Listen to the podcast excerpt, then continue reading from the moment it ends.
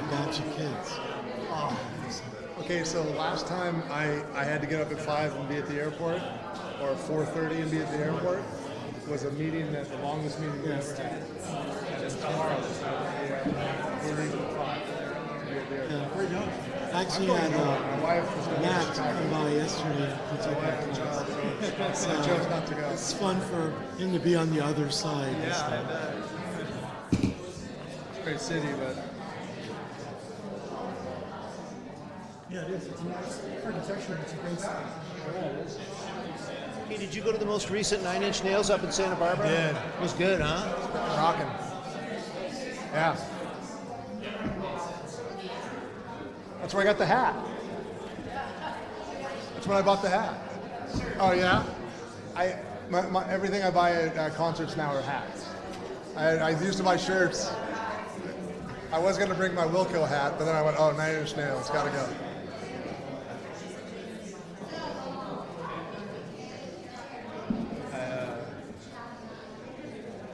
went to Nine Inch Nails last week. I think it was Atlanta last week.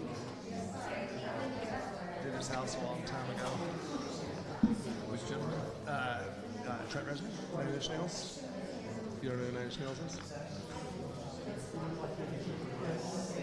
I'll let it go. I'll let it go. oh, yeah, okay.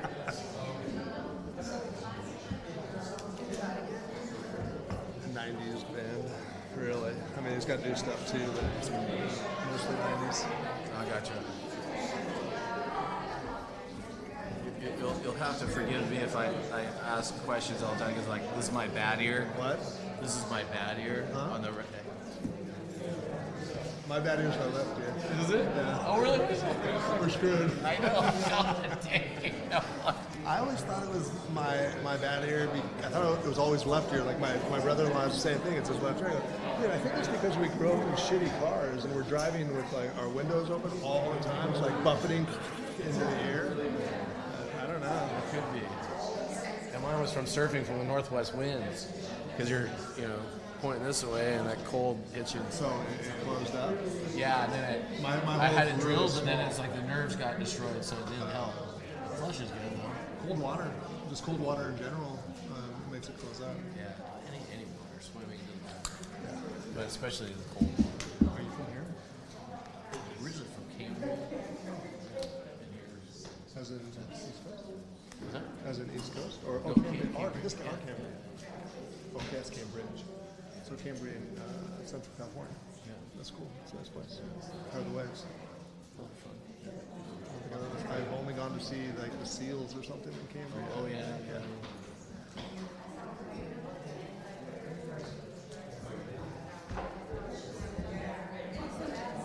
Yeah, my water was a little warmer than that, but, but You surf a lot? yeah. Well, I haven't been lately, but I grew up surfing all my life.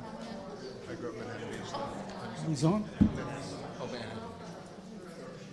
Yeah, but there's we had those South Wales the water was super super hot that heat wave. Oh, Is there uh, a way to turn the mics on? Should be on. Testing. Check one, two. Mine's on. Are they on? Oh yes they are. Yeah, I, I hear it. Come on, do a check one, two. Just one, one little bit here. Check one,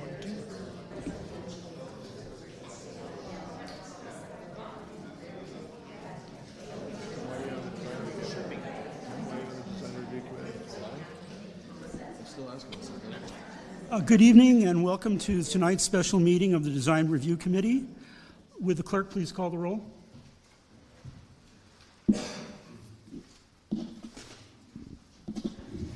Thank you, Mr. Chair. Uh, Member Kiesel, Here. Member Cormain, Here. Member Tomasello, Here. Vice Chair Groudon, Here. and Chair Antleman. Here. All members are present. Thank you. Uh, this is the time we, oh, before we, we open this up for some public comment, uh, do you have an announcement to make? Can we go to the next slide, please? Yes, uh, we have provided a handout to the public with the agendas and Um, If anybody has not seen that handout, we have extra copies. The words are also up there. Uh, These are the meeting protocols for, for the meeting, and the key uh, purpose of the handout is to ensure a safe environment for all issues to be raised. Uh, and just want to make sure that uh, members of the public r- review those and understand what, uh, what they mean. Um, also, want to note that uh, the role of the DRC is to provide a recommendation on, on the design of a project. And for each staff report, uh, it will note which hearing body you're making a recommendation to. Uh, the project that is the largest and the first on the, on the agenda, the 211 Thompson, is a recommendation you're making to the Planning Commission. So while at this hearing, DRC will be talking about design, aspects of uh, things like traffic and um, um, exceptions and warrants. Those are all things that actually are going to be discussed at the Planning Commission. So just want to let uh, the public speakers know that. And the last last comment is for all parties. um please make sure you speak into the mic. Uh, this is as much for applicants and DRC and such. Uh, for the most part, you might be able to hear in the room what someone's saying, but for those who are watching at home or watch a recording of this, uh, if we do not speak into the mic, then uh, it's, it's not picked up in that recording. And that's all. Thank you. Okay, then I'm going to proceed. Now, this is a time we set aside for public communication to talk about any item that is not on tonight's agenda. Uh, Clerk, is there anyone who would like to speak to us uh, on any item that's not on the agenda? We have received one speaker card for public communications. Wendy Souter.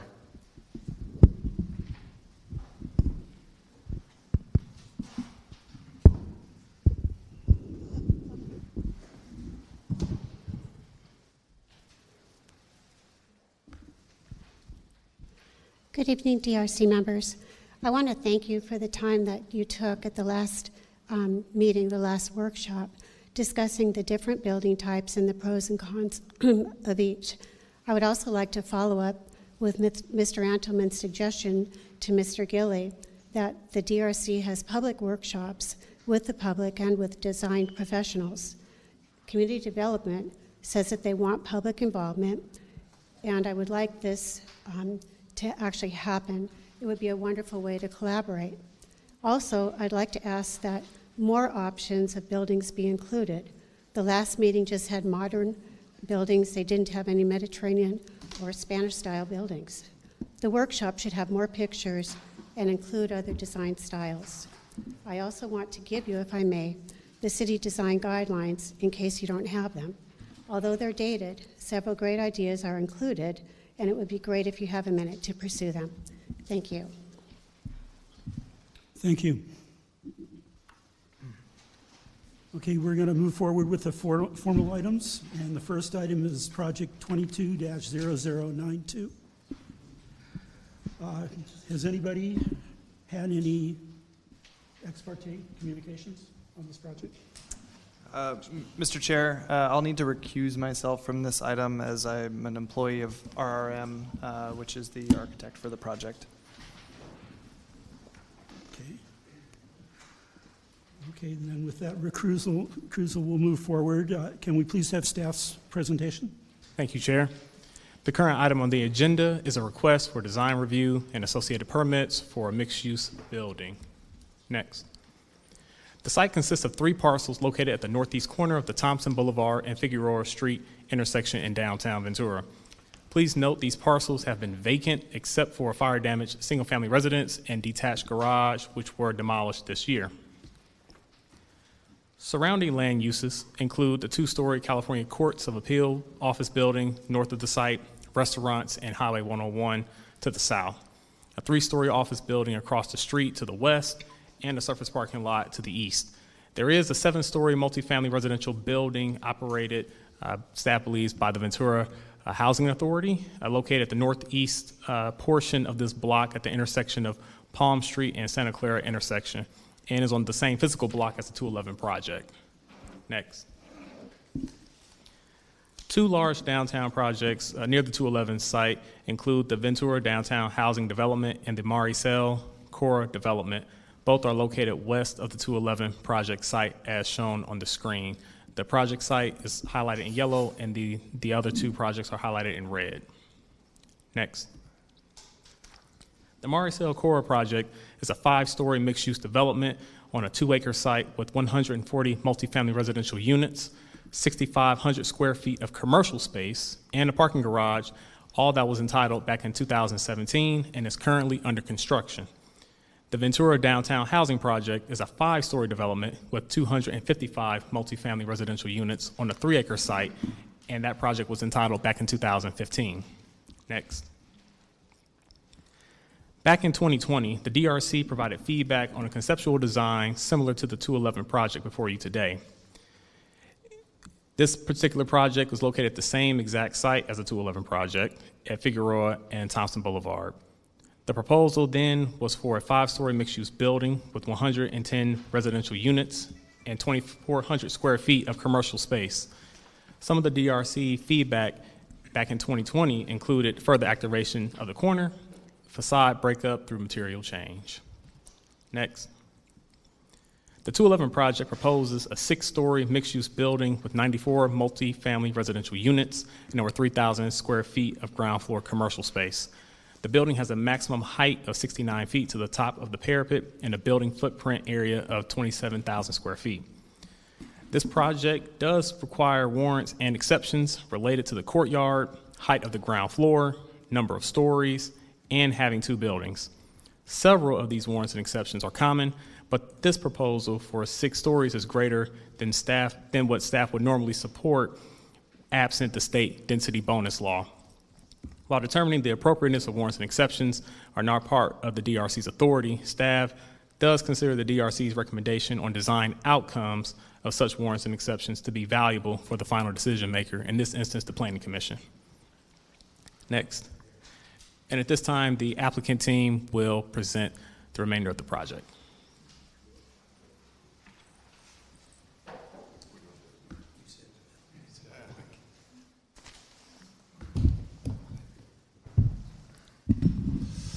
Thank you, and good evening, Design Review Commission and members of the public. My name is Josh Janowitz with the Daly Group. I'm one of the representatives of the project, so we're excited to talk about the design details this evening. Um, we're going to have Vince Daly, another member of the project team, make a short introduction, and then we also have Nick and Andrew from RRM who will address or get more into the details of the design. And of course, we're all available for questions. Thanks, Josh. My name is Vince Daly. I'm the owner of Daly Group and the owner of this uh, property. Sorry. Um, we are, this is about our seventh project in town, about our 25th in Ventura County. We're located here in the city of Ventura. We're a, a local infill developer. We um, respect and adhere to SOAR. We were here back uh, when SOAR was approved, and we were told to build inside the city curb lines, and that's what we did, and that's what we switched the whole company to do. So that's what we do. We build mixed use projects in the city, and we have uh, this one being proposed. We, we always include affordable housing. In this case, we're including the very low category, which is what's needed. We, we know that by the, our recent project, CalTom, that we built, that's really needed here is those very low uh, and we're taking advantage of the state density um, bonus law to do that. Um, we are trying to um, present to you a, a, very good design, a contextual design. We have uh, brought uh, Nick Deitch to do that. Nick's, a, as you guys know, a, a really good local guy that we've used for many years. We are also our own builders, and we retain the property. So we buy the property, we develop it, we have our own construction company, and then we, we own the building and manage it. So that's, um, we're looking forward to hearing from you tonight on our design, and uh, I'll, I'll punt it over to Nick. We do have, I believe, Brian Broderson here. He's our landscape architect if you have any questions in regards to that. Thank you and good evening. I, I, guess we could just kind of scroll through the slides, you know, just progressively, and I'll just talk about some talking points. And um, I want to, first of all, um, I think it was uh, Ms. Souter who asked about the idea of workshops with the DRC and design professionals, and I want to go on record that I'd welcome that. I think that having that kind of dialogue with the community would be very healthy, and um, and we're a part of the community, and, and that would be a really interesting um, opportunity for all of us. Um, yeah, I've been a practicing architect in downtown Ventura since 1983, uh, starting uh, Main Street Architects, and then just in the last uh, year and a half, we merged our company with RRM Design Group. Um, I mention that because in 1994, we um, we steered and, and adopted the first downtown specific plan. And at that time, the goal was to set aside 1,600 dwellings out of the city's residential growth management plan 1,600 dwellings into the downtown. And the hope was obviously to uh, energize, kind of re energize the downtown and, and reestablish it as the community center because in the late 60s, the mall had taken a lot of that energy away. And competing with Oxnard had also done the same. And um, there were not a lot of people living in the downtown at that time. Um, subsequently, some of that was reallocated to the west side, and then the regional, the residential management plan was disbanded, and um, and then, of course, we've got the state mandate for residential. And I mention that because uh, for me, the reason I, I ended up in Ventura was because I, I lived in San Luis Obispo and I loved what that community was like. And to live in a, after growing up in LA and living in a place where I didn't know where the edges of the town were, Ventura has edges. And the downtown is, is the heart of the, of the town. And yet, for many, many years, it was not a place where you could live very comfortably. Um, this is one of the places where we can build the greatest density. This is a place where density makes lots of sense. I would never propose a building like this in Saticoy. It wouldn't make any sense at all. It wouldn't fit. But in the downtown, we can provide on very precious land that we don't have a lot of a number of residential units for a, an array of income spectrums. And the cool thing about projects like this is that we get that array of income spectrums living together as opposed to our traditional developments which are targeted towards certain income sectors and the you know gated communities and things where we are segregating each other from from these places. In this project you can have someone who works at a restaurant or a shop downtown living and enjoying the same roof terrace and the same ocean views as someone who works as an executive at Patagonia or one of the, the tech companies. And for me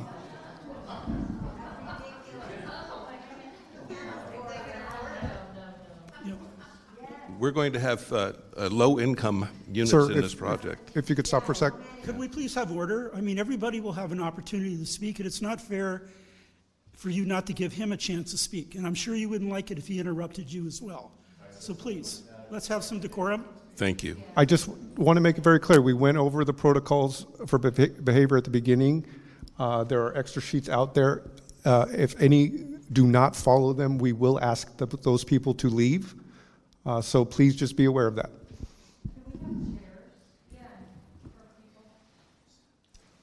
Do we have more chairs? Uh, This is the most amount of chairs we have, but there are, nope, that one's taken too. Yeah, there are ch- chairs the applicant's in, but the applicant's here now, so if, if you could take your stuff. Absolutely. Yeah, thanks. Yeah. I'll even stand and give him my chair. The me- no, Please, the meeting's still in order. Would the applicant please proceed? Thank you.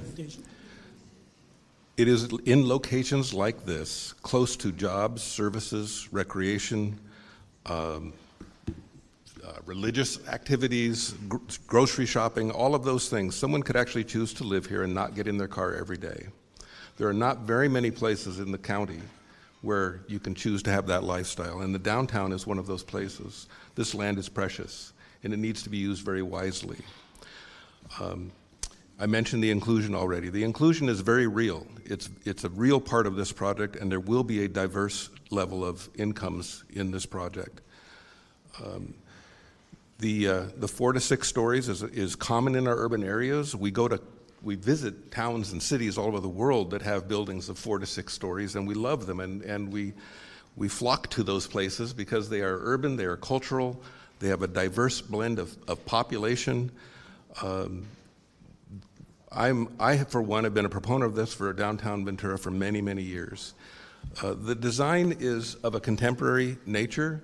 The codes, the, the issues that our planet is facing have been changing. Uh, mission style architecture is lovely, it's beautiful. The Padres would never build a six story mixed use building, it's not something that would have ever occurred to them. Uh, what we're trying to do is uh, create an architecture that is contemporary, that is of our time, that reflects the technologies and the lifestyles that people in this day and age want to have. Um, I'm really excited about the fact that, that we can have the, the diverse types of, of open space, the public space. We've enhanced the Figueroa Street corridor substantially to help that connection to the beach and the downtown, which, um, you know, 60 some years ago, our freeway kind of severed. That's unfortunate, but we're trying to heal that in certain places. Um, the, uh, the, the downtown code is a, is a real challenge for anyone who's had to work with it. Um, what we try to do is use warrants and exceptions to the benefit of the project to, to do better design. And I'll give you one example. In the downtown code, for a, for a commercial block building, a courtyard space is required to be in the rear setback. It makes no sense to put the courtyard in the rear setback. It makes sense to put the courtyard in the center of the building where the majority of the residents can enjoy it. That's, that's an exception. That's a, a warrant or an exception to the code. But we think it's right. It's the right thing to do. It's the right thing to ask for. The downtown code does not even acknowledge the provision of, of roof terraces. The roof terraces don't exist in the downtown code. Uh, so the open space required in the in the downtown code is 20 percent.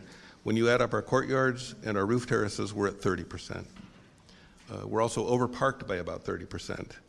Um, we've we've uh, provided a variety of living units. There are some live-work dwellings on the uh, Thompson and Figueroa Street front. Those can be cafes, but they also have mezzanines, and people can live in them and work in them.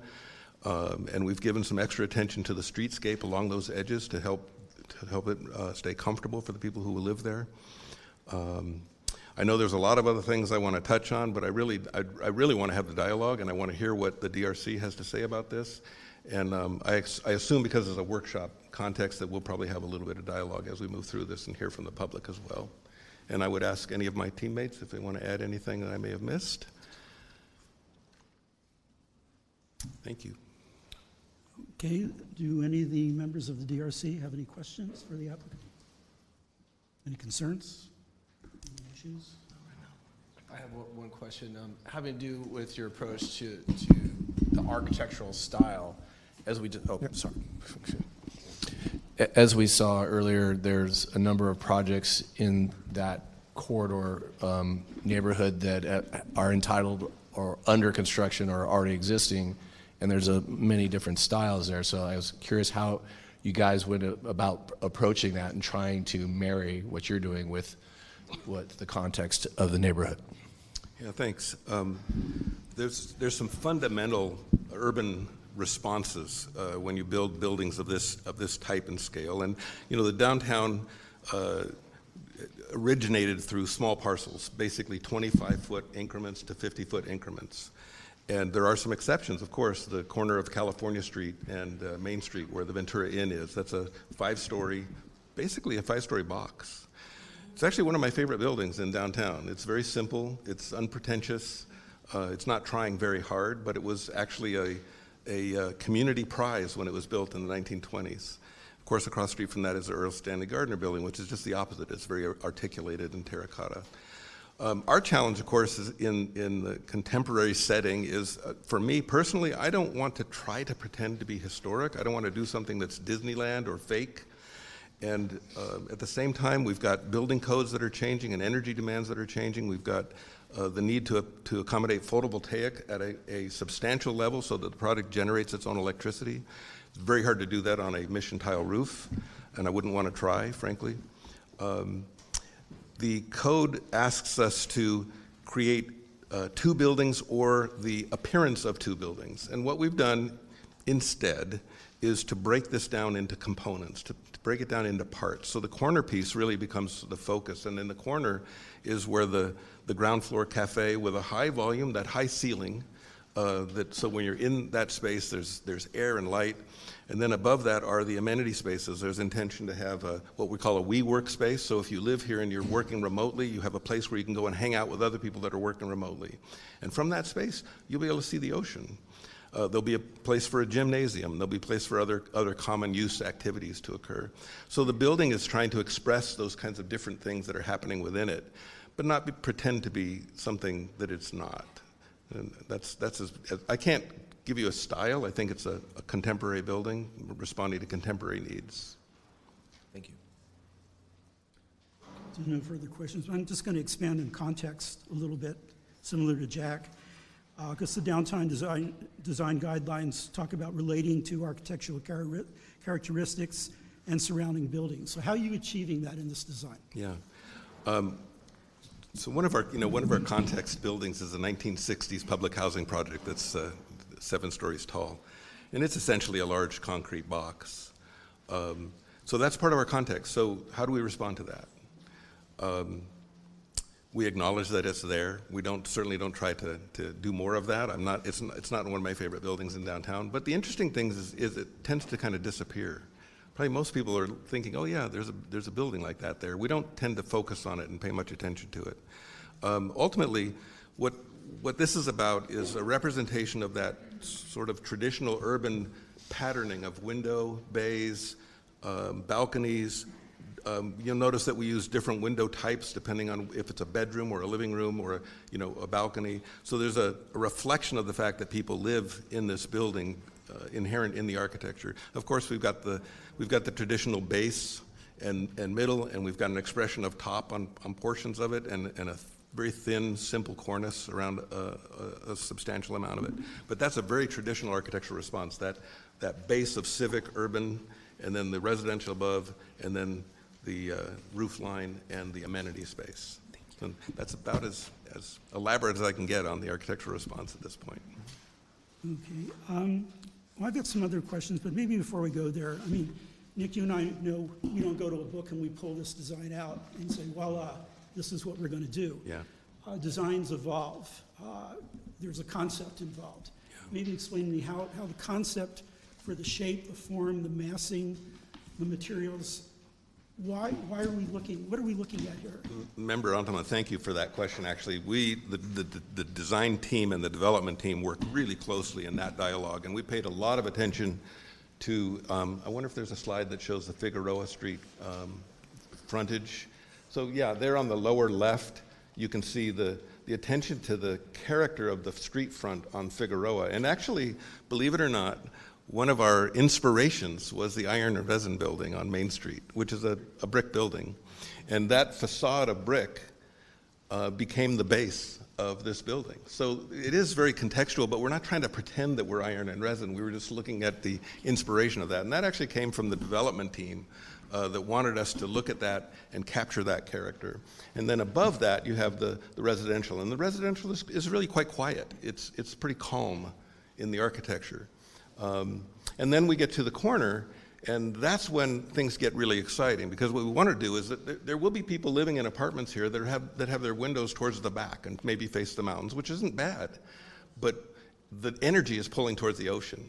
And so we've given this wonder, and you know, frankly, the developer is giving up prime real estate that could have very expensive apartments in it, and he is giving that to four levels of roof terrace. Ex- excuse Can we have me. order? It's really unfortunate. Um, it, I don't, I don't think I need to explain more. We, we're giving up prime real estate so that there are roof terraces so that everyone in the project and their guests can enjoy the ocean views. Okay, I, I was just more interested in why the particular shapes, why the particular forms. Um, I know we're getting into theory here. Yeah. Uh, like I said, I know you didn't pull this out of a book somewhere, Mhm. so, you know, why do we have a corner that takes shape the way it does? Mhm. Uh, Yeah, What's your the- reason for that? Go ahead, sure, absolutely. Uh, Thank, thank you, Commissioner. Um, we we just finished building a project on the corner of Kalorama and Thompson, and, and we really are trying to build sort of a boutique style, almost like a hotel, but an apartment building. Uh, the city warrants it. It's a great place to live. People are enjoying it. What we realized is that the, the rooftop deck is uh, something that everybody can use, including the afford. Everybody gets the best piece of the project, which you see the, you see the pier, you see the sand. I mean, you see it all. So we actually thought on this particular project, let's go ahead and, and sort of lean into that a little more and do an amenity stack. So when you see the, um, uh, maybe you guys can put up maybe a, a corner shop. Well, this is a good one right here if we can look at it. The public really can't see it, but there's, this is the amenity stack. Do you have a picture up there, Gene? Yeah, there it is. Okay, great. So, so the amenity stack, am I allowed to stand up? Or, sure. Okay. So, um, well, I'm kind of short. So, so, so the, the corner really evolved because of this amenity stack, the rooftop deck. Each one of these floors, as you can see, instead of putting three or four units per floor, we decided we were going to do something there. Uh, one floor is going to be a full gym, and then there's an outside patio that can be used for yoga, can be used for exercising, other things. One floor is going to be a full WeWork space because during the pandemic, um, there are a lot of folks that are working and, and, living at home, but this would be a great space for us to have video conferencing to get away from your unit. The other floor will just probably be maybe a, a, you know, kind of a, we don't know what design yet. It could be sort of a speakeasy pool hall kind of a vibe. It depends on uh, the residents, but that will be some sort of a lounge. And then the rooftop deck. So we use this entire corner, best ocean views, and the rooftop, so everybody in the unit, everybody in the um, building could use that. And we really, our amenity percentage, and I don't have that with us, but it's, if you compare us to other sort of more um, institutional buildings in town, we're probably double the amen- indoor amenity space per unit. So we're really leaning into that. that. And so then we said, well, let's, when I bought this property, I was really excited about the ocean, the ocean, the ocean, the ocean, right? And then I started really getting into Fig Plaza, starting to, you know, you guys closed down the street. So we said, why don't we start looking at making sort of a, a, nod to that. So then we sort of got into Fig, Figueroa Street and said, let's make some cafe culture. Let's sort of, so when you look at this, you're at the sort of crossroads between beach and downtown, that you're sort of like, well, this is interesting. Draw them down, draw them through into downtown. So we kind of, the whole Figueroa side and the bottom floor really was to draw you into more of the downtown architecture. We liked the iron and resin look. Josh sort of took some pictures and and uh, that that's really what drove this corner uh, this corner unit, and it was really collaborative. And, and Nick did a good job of of taking the vision of, of us leaning into this amenities, leaning into lifestyle. We have big surfboard rooms. That's what they're using right now at CalTom. We have huge bike places where you can repair your bike. We're, we're actually going to lean more into this building, have, you know, surf, surf showers where, you know, you, you bring your board and we're, we're really just going to lean into the lifestyle here because that's what people uh, that we have found just you know boots on the ground want. So really this this corner is for everybody to enjoy and we're leaning into that higher level of amenities. We figured that was the best place to do it. And then there's noise issues like we have a gym you know next to a unit. We try to sort of avoid some of those things as well in a practical matter. Pretty good. okay that does explain quite quite a bit Okay. Um, there's an exceptional number of materials in this project, and I thought maybe you could address that. Why, why so many? Why the different types of materials? What are you trying to accomplish? Um, well, again, you know, the, the code is, uh, is asking this to, to be broken down so it's not a single mass. So, for instance, if we had proposed the Ventura Inn here, uh, we, probably wouldn't have gotten uh, the support that, that I think we're, we're getting.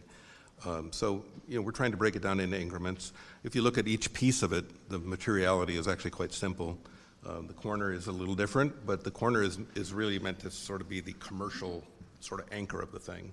And then on, on each side of that, the materiality is actually quite simple. It's, it's uh, a lot of white plaster, uh, soffits of, of wood, uh, some metal trim, and then the brick on the, on the ground floor base to, as, as Vince shared, to kind of enrich that pedestrian environment. Um, so compared to, to some designs, I think it's actually materiality-wise, it's, it's fairly straightforward, fairly simple. So what I'm hearing is you're, you're after variety for the sake of variety, or I'm not sure why you're justifying the, the number of materials. Um, I, I, I think we just we have a, a, a large scale building and we're trying to fit it into the, the character and, and scale of the downtown. Okay, that's I have all. questions. Can I- Please. So we're, we're semi-workshopping, it feels like, but we are a formal meeting, right? No, We're asking questions. Okay, so I'll try and phrase these as questions. Um, You said that, well, first you bring up Ventura Inn. Uh, What is the difference in the size of the footprint of the Ventura Inn and this site? You know, I don't have that on my, in my. Do you think it's head, comparable? but I think it's, it's pretty close. This is probably a slightly bigger footprint. Um, But it's okay. close. So you were talking about it being that the code talks about uh, breaking a site this large into multiple buildings.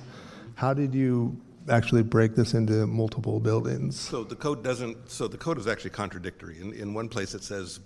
You actually said that the code said it breaks it into multiple buildings. So I'm asking the question on your question. Yeah, and so, so let me answer that. It's, the code it says two things. It says break it into two buildings or multiple buildings, or appear to be multiple buildings. That's what the code says. Okay, does this appear, do- in your opinion, how did you approach it to be, appear appear to be multiple So buildings? again, we used the corner as the pivot point. So the corner has its own character, its own nature as it addresses the intersection. And that to us is kind of ground zero of this, of this key intersection that connects to the beach and to the downtown. And then we let the, the, the building flank it on either side with the character that is of a, of a family that's a similar nature. But really, it's that difference between the, the street frontages and the corner element. That's how we ach- achieved that, that breakup. And again, I'm, I'm really opposed to the idea that we would create a pretend impression of multiple buildings. I, I personally, I, I don't like that idea. Um, I think there are times when it might be appropriate, and there might be times when actually it's appropriate to build different buildings. But um, as you probably know, you know, addressing all of the fire access and service and trash and infrastructure and sprinklers and all of that, um, separating things into, into two different buildings becomes very problematic. I can add to that, um, just from a development perspective. We also talked about utilizing that amenity stack that we, we talk about, which is, which is around, I guess, east of that corner element there that Nick could point to. So that's envisioned as sort of a separate, it's treated separately. Obviously, there's different material used for that element, and it serves to break up the building as you travel east along Thompson Boulevard. Um, and we wanted it to read as something different than just a stack of residential units as well. So you've got high ceilings, you've got the use of a lot of continuous use of storefront glass all the way up, um, and you have the roof element on top, which serves to break up the building from the Thompson, from the view on Thompson. Along Figueroa, as Nick mentioned, you've got the terraced uh, open space areas that go that go all the way up to the top floor there at the corner, and then you obviously have the substantial base of the building that's that's there at the corner that serves to break up the building as you travel from Figueroa uh, south towards the ocean. And then what's not abundantly clear, and at least the staff report exhibits, you also have on the north side of the project, you actually have this is a U-shaped project where a lot a courtyard project where a lot of the developments that you see actually surround the courtyard on all four sides with a building. We actually there's a large cutout that you can see right here on the north side of the building, which again, if you're viewing this project specifically from the north side, if there wasn't a building there, it actually would appear that it's that it's two buildings because you have that large open area and U-shaped courtyard, as opposed to a courtyard, a more typical courtyard design, which surrounds the courtyard on all four sides. So that gets into a little more detail, and we're happy to dive into it further. If, I, if I'm standing on the ground, do I see the courtyard? if you're standing on the ground North side of the property? on the north side of the property, you're going to see the parking structure entrance primarily. Um, so, Nick, you talked about being here for a long time. Um, Pre-wave, if you were just sitting there sketching the corner of the Meta Motel, would you sketch out six stories?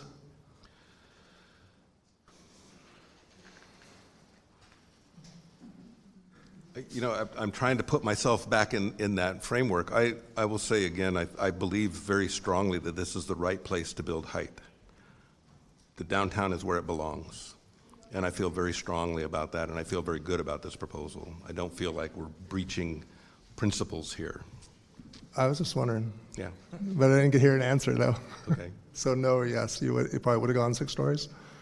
You- if you were, about- if you were sitting there sketching, yeah, I know you. I know you sketch. We all do. Oh, yeah, right? sure, yeah. And we all know what it was like down there before the before the wave. Uh, So, what- uh, you what- know, what- do the- can the you reality imagine, is can you before the imagine that? wave- I'm, and, and I'm just wondering. I'm not saying it's inappropriate. Yeah, I'm not saying yeah. six stories is appropriate or inappropriate. I'm just wondering. You know, I don't, I guess the, the, the answer is I, I don't, as an architect, I don't pull the program out from thin air. I, I work with my developer to achieve the project objectives. Okay. And in this case, and given the state's mandate, you know, this is where we are. Okay. Eh, Mr. Chair, are we, we still get to ask staff questions, right? Yes, that'll Okay. be next. Okay. Uh, Since you mentioned it, Mm-hmm. maybe review, what are the objectives, the overall objectives of the project? Well, so there's the developer's objectives and there's my objectives. Uh, You know, those are generally harmonious. Which one do you want to hear? Uh, I- I'd like to hear both of them. Okay. Commissioner, we, we really did this, uh, we were looking for specifically another mixed-use uh, housing uh, project. After we got involved in the Calton project, we were really happy with the way that was going and the, and the market. We really sort of fell in love with Ventura. And um, we were actively looking for a property. Um, Unfortunately, I bought this property the day the stock market went to the very floor, sitting in my back room in my pajamas in the pandemic, wondering if we're all going to die. Uh, and so we, but we were, we, we really wanted to do a project that took what we learned at CalTom, which was sort of leaning into the amenities and the boutique and the, and the lifestyle. And we really thought this is something we can get our teeth, you know, we can get around this instead of building sort of garden variety, you know, uh, you know, uh, larger scale apartment projects. I built plenty of those in my, my career. I didn't want to do that anymore. I want to build sort of boutique and unique kind of a, uh, buildings. So we were looking for something we can sort of bespoke, and we knew what people wanted as far as uh, rooms and and and what their price points were and what why they were loving Ventura and why they were loving. So we wanted something we could lean into even more, and we really started with Nick. I said, Nick, I need these amenities. This is what this is the lifestyle, and and we need to do this. We also need to. Uh, add the right kind of affordable housing. We had two very low units in our project, and a very a very low unit is uh, probably seven hundred dollars as opposed to a you know a twenty five hundred dollar market rate unit. It's it's a substantially and no and, the, and you could. Uh, it, it, there's there's a lot of people that need that, so we thought let's mix that in to a project that also has these high amenities and has this lifestyle, and so that's how it started. So it really did start kind of with the corner. Uh, we wanted to also make sure that we were parking, because even though the state density bonus would let me cut these in half, you know, and the city, even the city rules would let me go down 30%. From a market, marketability standpoint and what people expect, they expect one space at least at, at this point. We're, you know, we're, we have, a, even at Caltom, we have a bike storage area of probably 30 bikes in there, and now we've got like 30 surfboards. so we've learned that we need to find a place for surfboards. So we really, this was a real, this was really a, um, a thoughtful approach. We were looking for this particularly. I didn't like buying it when I did. I wish it was not at that particular moment, but it, um, uh, we really were looking for this particular program. So correct me if I'm wrong, this is based on your previous, this design is based on your previous success with other projects? Correct. Yes, I, basically what I've said was, this design is based on his previous success with other projects that he has built. So if, if I could add on to this, um, the, the staff showed an image of the Point project that was designed on this site for a, a developer from Portland. Actually, interesting, a developer from Portland who grew up in Ventura uh, and wanted to come back and, and do a project in Ventura. Um, it was it was a interesting, uh, passionate guy. 115 units, quite quite a lot more than what's being proposed here when I saw that image, I thought, whoa, we have really improved this thing. I, I like this much more than I did. And that project was, was pretty well received in, you know, in, in public media posts, believe it or not. Hard to believe. Um, I want to say that when I graduated from Cal Poly in 1981, my, my um, uh, emphasis was in urban design and community design. And I came out of there thinking we were going to change the world. And, and we got to Ventura County and started talking about mixed use and the, couldn't get any developers interested in downtown Ventura at all. Nobody wanted to be down here. Um, they wanted to be out on the edges. They wanted to be in the green fields. They wanted to go where it was easy, where, where it was nice and fresh and, you know, couldn't, didn't have to deal with homelessness or any of that stuff. It is so gratifying now to see the development community recognizing the value of a lively cultural potential of downtown Ventura. And, um, I, you know, it's just really exciting to be a part of that, quite honestly. Okay, are there any uh, further questions? I was going to say I could add a little. I could add a little bit more about um, in terms of the project goals. Um, as Vince said, um, there's been quite a bit, bit of attention paid to lifestyle and amenities, and that also goes to the livability of the project. There's quite a number of large windows for every unit in this project, so that's um, one feature that is um, driving. You know, it's not just the facade of the building, but it's the uh, the way that the people will live inside of the each individual apartment. And that goes to the relationship of um, the apartments and the courtyard and the open space and the terraces. And it, it's about providing the people that are going to live here in this project um, good spaces where they can enjoy, you know, the fantastic views that these places are going to have um, from all sides of the building, and um, and really giving um, our best effort to um, providing you know that, that good lifestyle for, for the residents um, in their living conditions. To some extent, that goes to the conversation about height, because we're giving each floor, each of the apartments a little bit more height, to have more volume, and uh, uh, that helps make the unit more livable. That's, I just have a quick question uh, about the outdoor uh, podiums. Um, I'm noticing on the fourth floor or podium there that you have a a barbecue. Um, I'm not seeing that anywhere else. Is, was that part of the program, or would anyone want to speak to how you guys figured out what amenities you, you wanted in the different floors? What was the amenity you mentioned? Uh, Uh, like there's, you know, in a lot of these places, you know, outdoor barbecue Oh, uh-huh. kitchens are, are a, a great amenity. Yeah. And I'm seeing that on just the one floor. You have multiple floors here. Obviously, the roof deck, you would I could imagine opportunities for that. Although, um, I'm, I'm seeing a lot of interesting things there that I would like to. Uh, can't wait to see installed. But um, could someone speak to how you guys figured out that kind of stuff? I, I mean, I know this is kind of detailed. If we could peel off It- later. It's a, it's a great question. I mean, on our first project, we had the discussion, do we put the barbecues on the courtyard floor or the rooftop? And we did both. Um, I think in this particular uh, building, we're, we would obviously, we're going to really lean into the rooftop. It'll, it'll be, feel almost like a, a, a, a mini bar restaurant, if you will, for people up there. We'll have uh, ways that they could have parties. We can host parties. Currently, at our current building, every two weeks, we host a rooftop party for the residents. And um, we're going to sort of lean more into that. But right now, in our current one, we just, it, it was sort of a pragmatic approach. But now I think we'll be adding more of these outside kitchens, kind of leaning even further into that outside space because it is the most used component of the project. Is that is that? So it's really something we're going to be leaning into when we get into the uh, the specs. Questions? Uh, yeah, um, you had addressed that you have uh, s- uh, solar panels on the roof.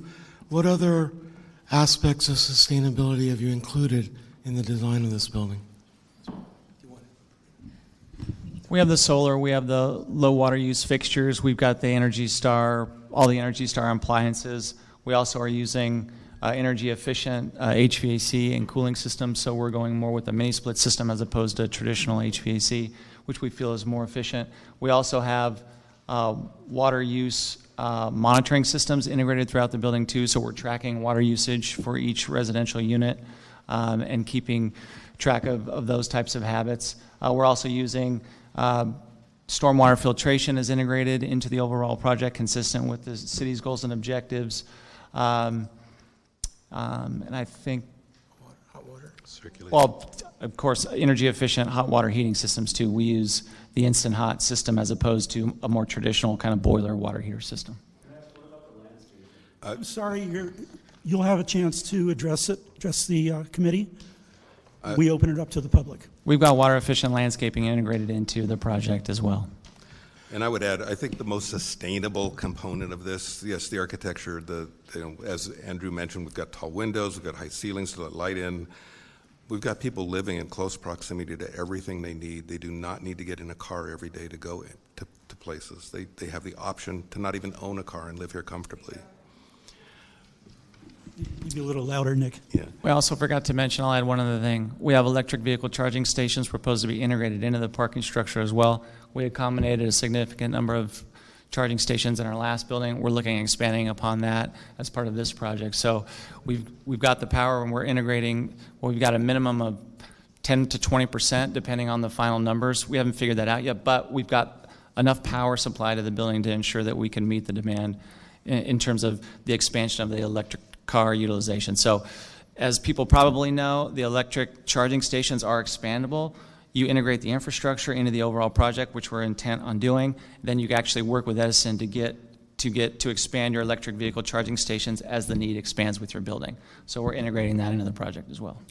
I think it'd be beneficial if your landscape architect could also speak about the design concept and the landscaping on the terrace ground level, since I, I believe there's, there are some questions from the public. There he is. Here, Brian. And it's good to see you again, Brian.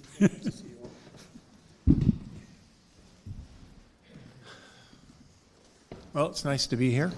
Um, This is a preliminary uh, design plan, but there are um, several um, levels and several open spaces for the residents. This is a- an elaborate amenity project, which I think you can probably see. Um, There are, in the, in the primary courtyard, uh, there is a small uh, swimming pool and, um, and a, and a, and a fire pit and a little outdoor green area with a, you know, with a seat wall with a tree.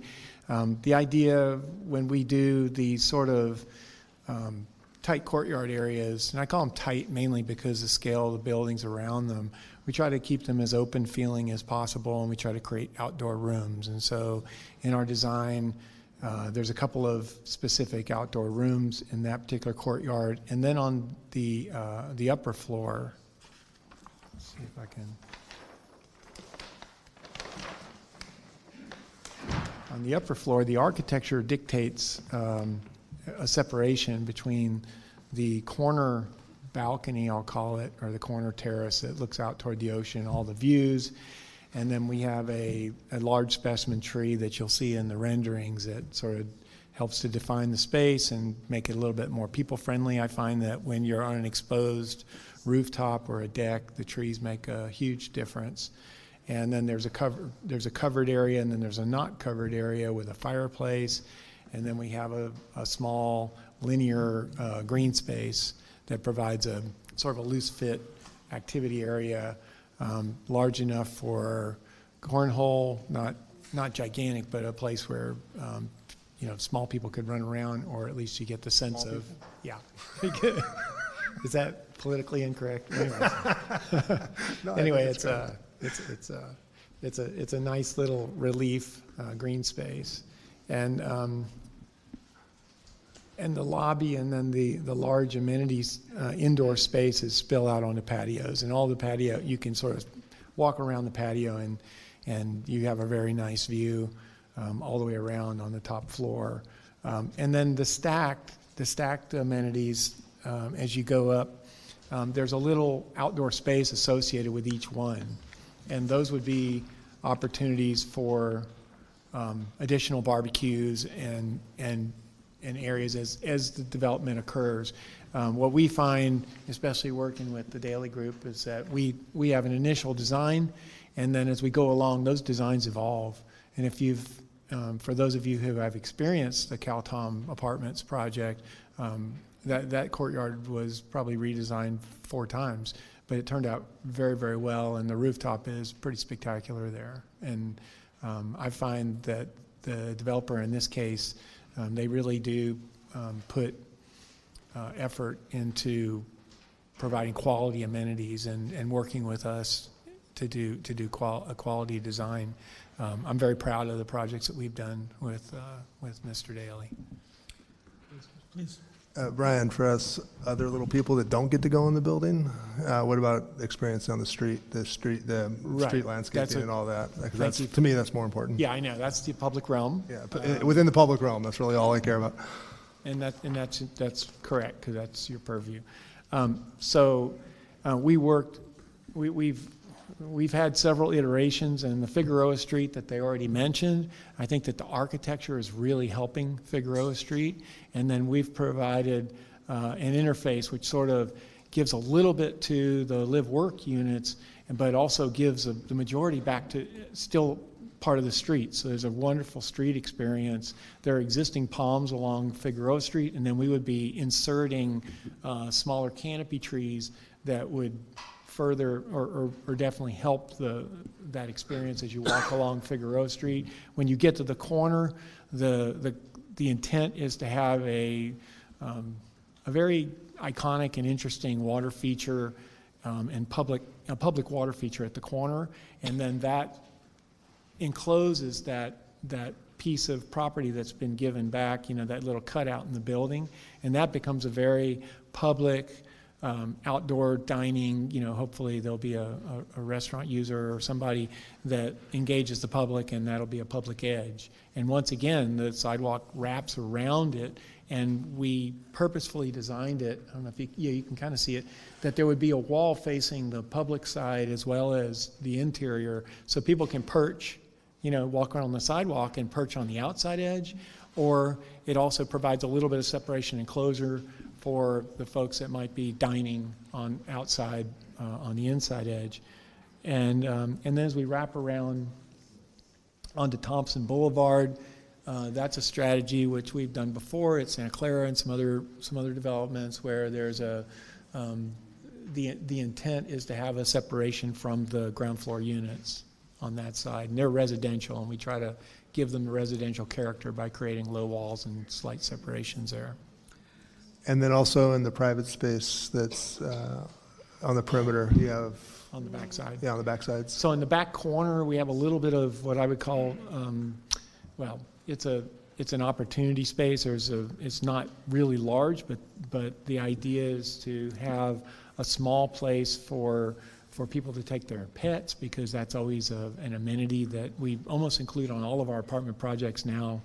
And, um, and then and then maybe a small seating area, and then the rest of it is sort of circulation and a way for people who come from the beach to be able to get in and store their surfboards and take a shower and do all those kind of things. So it's really functional. Uh, the I would say the east and, and that northeast corner, and then the other portion is a driveway. And then we've purposefully uh, planted some some trees which we think will grow fairly fast and will give some scale on the north side of the building in the shade there. I had a quick question regarding um, how you're, what are you guys doing with the stormwater as far as infiltration, potential of storage? I know that sometimes as far as infiltration goes, it can be challenging depending on the soil and the, the water tables.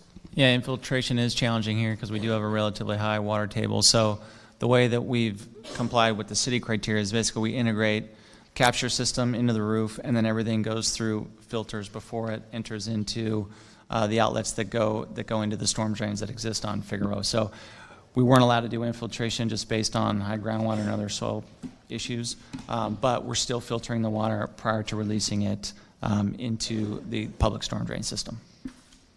Did you guys look at all into any kind of storage? I know it can be a challenge to store enough water, and does it even rain enough here? That's a, well, another we, question. We did look at storage. The City Public Works Department asked us to look at storage, but we really had limited space, primarily along Figueroa and along Thompson. And like I said, we really couldn't, we didn't have the capacity because groundwater is so close to the surface.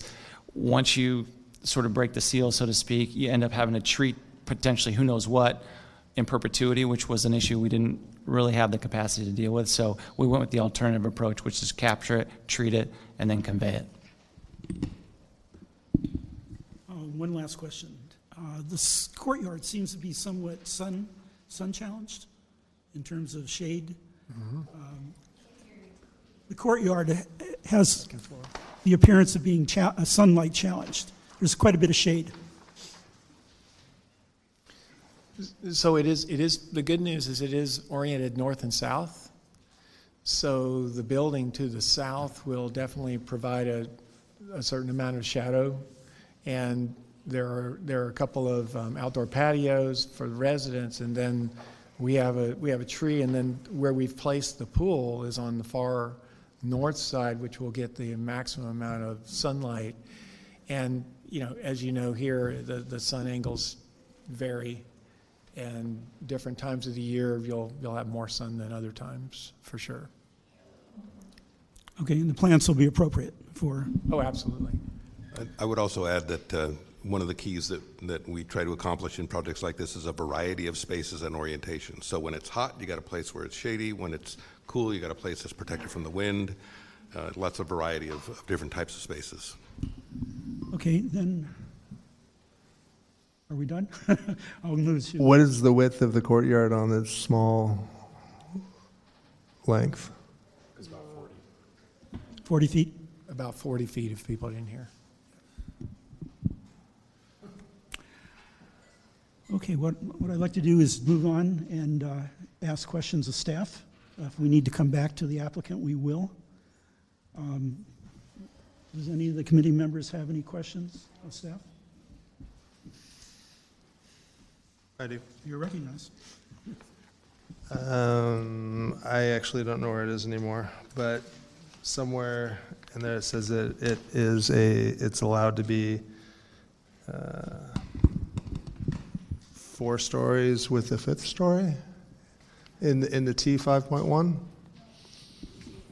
So uh, for the commercial block building type, you can go up to four stories with the fifth story at 25% of the building footprint for the commercial block building type. So the T5.1 zoning district goes up to three and then four at a quarter, but then the commercial block building type, if an applicant chooses that particular building type, it can go up to four stories and then with the fifth at a quarter. Okay, so within the downtown specific plan, it's, it's, it's, it is three plus 25% of the f- four. It, it depends on the development. Depends on So- what it is, Yeah, but- yeah, it depends on what the project proposes. So in this instance, uh, it could go up to four with the fifth being at a quarter. If it choose, if the applicant so chooses the commercial block building type. Because in the DTSP, you have the base zoning district, but then you also have the building types, which has some different, some different regulations to where they do allow for a building to go higher in height.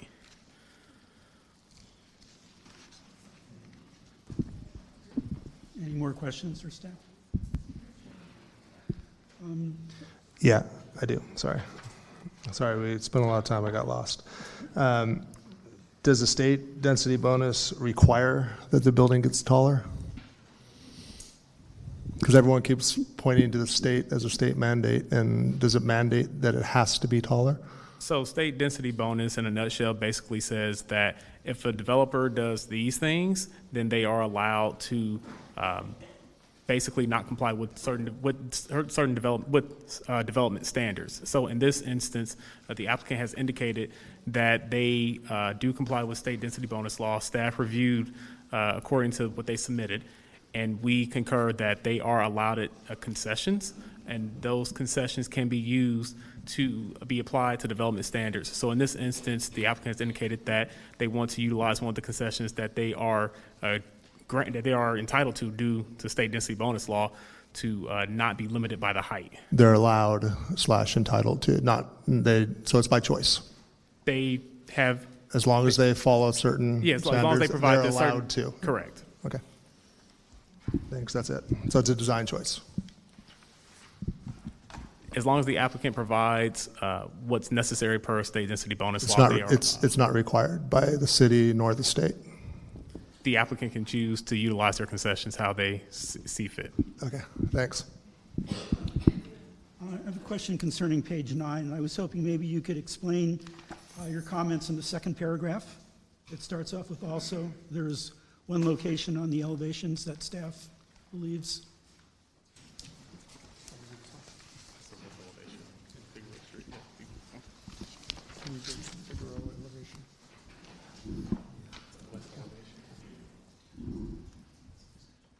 Uh, One that shows the whole building. Um, More than that.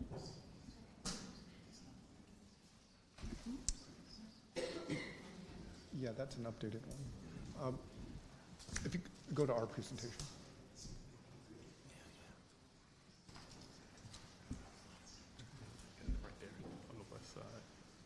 Yeah, that'll work. Uh, Yes, so on this elevation, uh, the upper floors, the residential floors, uh, the four stories above the ground floor retail, Uh, The wall plane is one plane.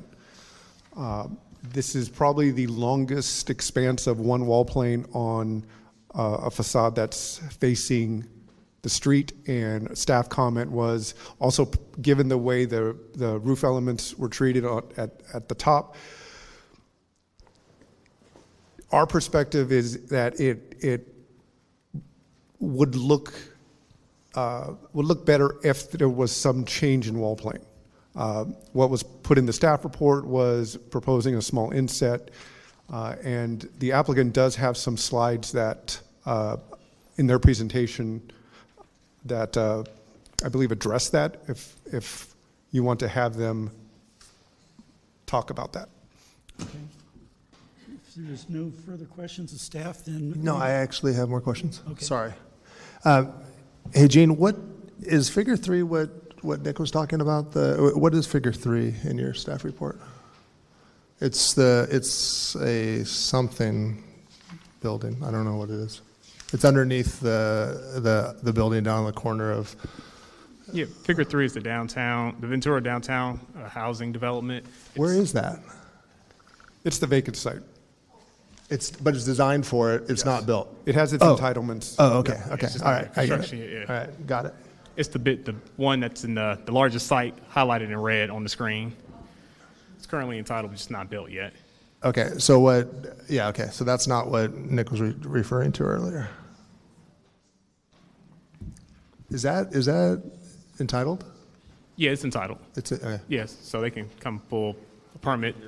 I'm sorry. you have the year? Oh, It was uh, entitled in, where was it? I believe it was 2017. Can you go back a few slides? 2015.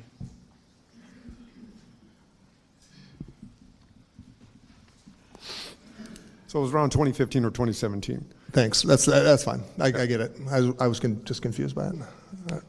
Yeah, so just, just for clarity for everybody, the, uh, what was called the Maricel project, now called Cora, the top picture, that's the one that is pretty much almost done. Yeah. Uh, That's been built. The Ventura Downtown Housing Project was entitled, and that was also entitled many, many years ago, Downtown Housing Project. On the bottom, it, that's one elevation of, of the project that is uh, already approved for the block next to it. And it was entitled in 20 2015. Thanks. If there's no further questions, would the applicant like to address that uh, wall issue uh, that staff commented on?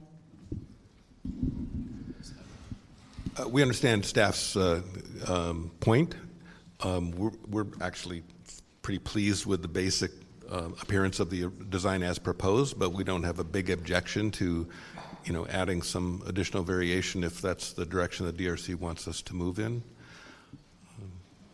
Okay. And just for clarity, uh, on this slide, uh, and the applicant can correct us if, if, if we're wrong on this, it looks like they took that area, inset it a bit, and put a material on it. Correct. And then on this slide, it's just inset. Correct. With no change of material. Okay, actually, it would have been, we don't have that in our package, do we? It, it's only in the slides that the applicant Slides. has. Okay. Okay, then uh, if there's no further questions, then uh, we're going to open uh, comments up to the public. Uh, Everyone needs to have a speaker's card, and they should be uh, forwarded to the clerk, and the clerk will proceed. Okay, Mr. Chair, I have received 23 speaker cards for item number one. Our first speaker this evening is Carol Spector. Carol is going to be followed by Pete Freeman. Mr. Chair, how many minutes are we doing? With We're on three 23? minutes on this? Was that the, It's- it's I'll, the I'll committee defer call. to you. how many speakers do we have again? We have 23 speaker cards submitted. So it's going to be, uh, what's the range that we usually use? So the standard speaking time is three minutes, and uh, the chair has the uh, ability to reduce that uh, between one and three minutes. Okay, let's go with two minutes. So each speaker will have two minutes this evening. That way we can get through the speakers list. Uh, first speaker, Carol Spector. Carol, go ahead and start.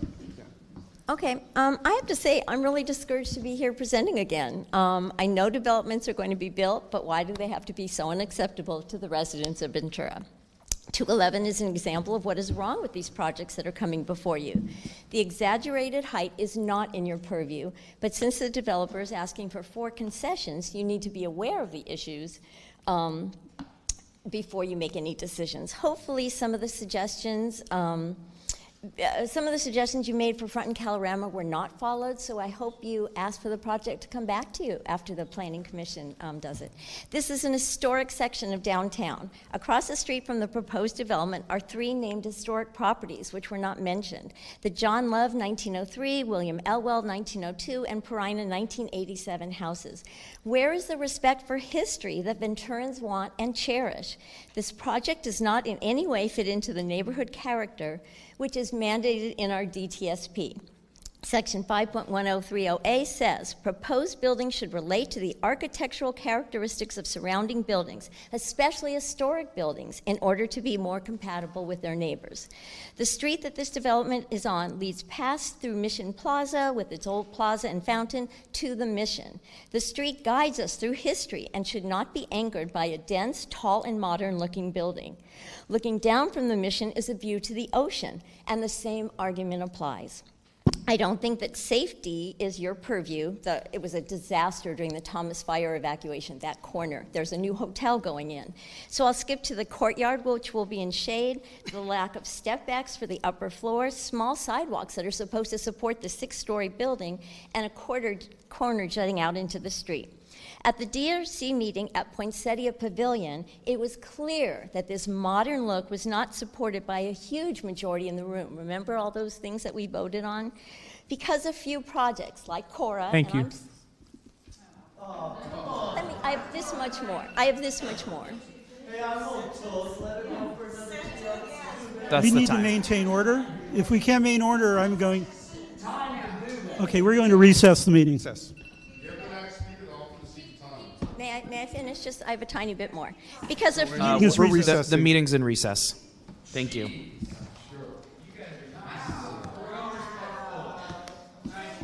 Folks, the longer we don't have decorum in the room, the less business we'll be able to conduct.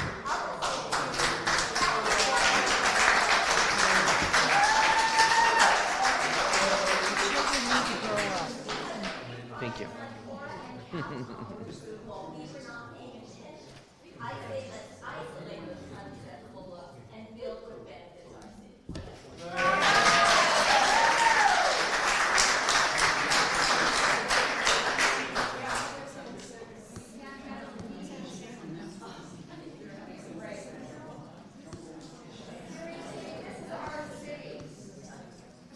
Let me just make a quick announcement. I'm here to help, help out. I get, the city rule is after two recesses, um, if there are continued disruptions, I do have to ask, uh, the disruptors. So there are two recesses and I, I believe they've already done the two. So at this point, if there are any more interruptions. this is the first. This is our first. Okay. This is our first. This is- Okay, so if there's a second one, then I will have to, uh, start asking people to leave. So I hope, I hope that we can avoid that. I like everyone's opinions. Like when people talk over or there becomes a disruption. Folks, again, the longer we don't have decorum in the room, the less of an opportunity for us to come back. Okay? So if we could keep decorum in the room, we'll be able to get through the meeting and there'll be an opportunity to hear from all of those who wish to provide public comment this evening. And, and earlier in the meeting, if, if, if you came in late, we showed on the screen what the protocols are, and uh, we have handouts. You are free to read them.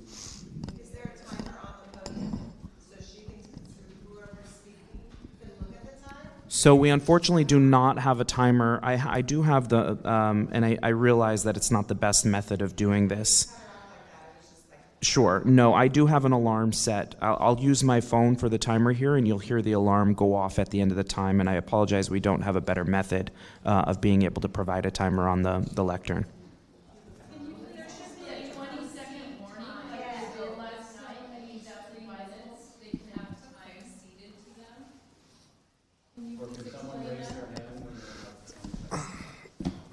Step up and apply for a uh, city council advisory committee.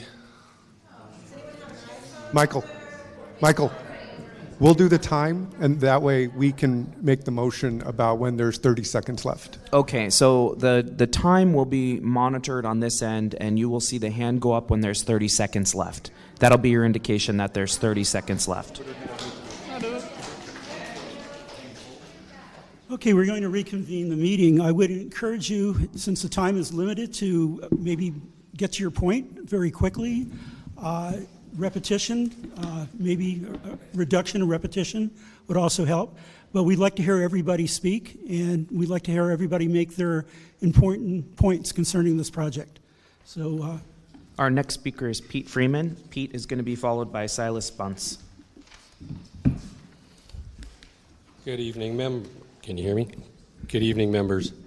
Uh, I feel for you having to make recommendations on a project that you ultimately don't know what will be, what it will be after the Planning Commission rules on the proposed warrants and exceptions. To begin with, staff states that this is one building. The downtown specific plan clearly states a project over 30,000 square feet shall be two or more buildings in order to reflect the scale and rhythm of downtown Ventura's historic lotting pattern. Let me ask you, if this was three separate buildings built on three parcels being combined for this development, would you say it looks like three separate buildings? To comply with the intent of the downtown specific plan, this building clearly needs to be two or more buildings, just as the Cora and Ventura downtown housing projects are that are referenced in the staff report. Also, how does this project relate to the architectural characteristics of the surrounding buildings, especially historic, as stated in the DTSP standard guidelines? Consider those three historic buildings across Figueroa and our most historic building, the Mission, only two blocks away. The courtyard, about half the size of what was, what's required in the DTSP, appears to have almost no sun in the only shade study rendering provided to the public. True, this was done in December, but with the courtyard surrounded on three sides with four story buildings, I'd have to question how much sun it will receive in the middle, even in the middle of summer. Um, and just to um, clarify, according and this is in the staff report, according to the DPS, DTSP, sorry, the four plus stories that they are referencing for a block uh, building requires a warrant. And like I said, that's in the staff report. So this project does not meet the massing and rhythm of the area and does not meet the intent or standards of the downtown specific plan. Thanks.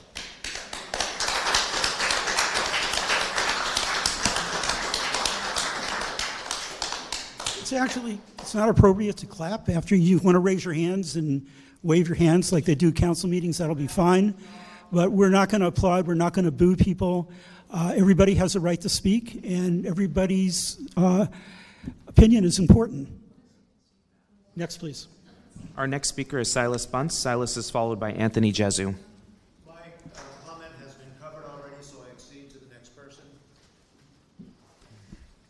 Our next speaker is Anthony Jesu, followed by Deidre Lenz.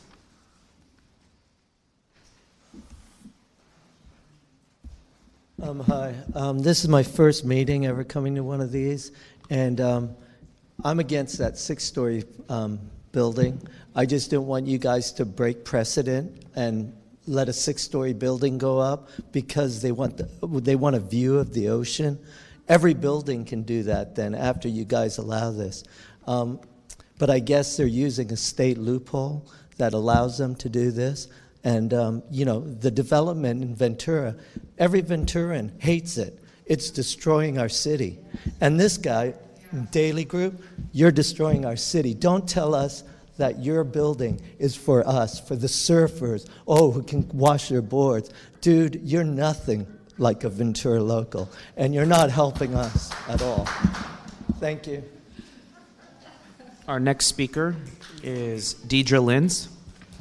Deidre will be followed by Catherine Larson. Could you put the slide of the project back for a sec? I just, um, I wanted to see the picture of the project, but, uh, yeah. You know, I have no problem with the design of this building. I actually think it's really attractive, but um, it's three stories too tall. Uh, I grew up in Santa Barbara and Ventura went to San Francisco and Manhattan. I came home because I didn't want canyons. This is going to be canyons. That's I know what Ventura looks like. It doesn't look like that. Thank you. Our next speaker, Catherine Larson. Catherine's followed by Jack S.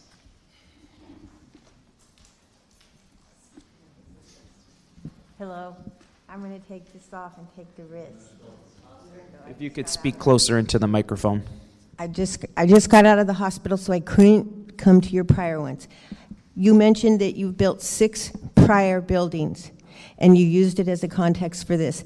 Every building I've seen in Ventura that's been built in the last year is the ugliest buildings I've ever seen. Ugly, ugly. I had to go to Cedars Hospital every week for the last four weeks, and I couldn't believe these people that live in all these tall, tall buildings. That's not Ventura. We don't want it.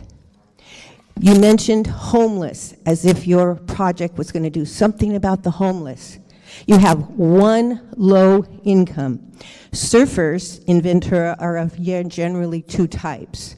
They couldn't afford the apartments you're building, or they're very well off and they have great houses already. So who are you building for? Design committee. This isn't for people who live in Ventura. They won't be able to afford them.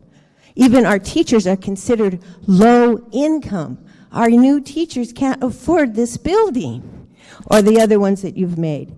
It's definitely modern. You tried to describe it as not modern. It's square, massive glass, stucco, straight lines, block colors, flat, and street ugly.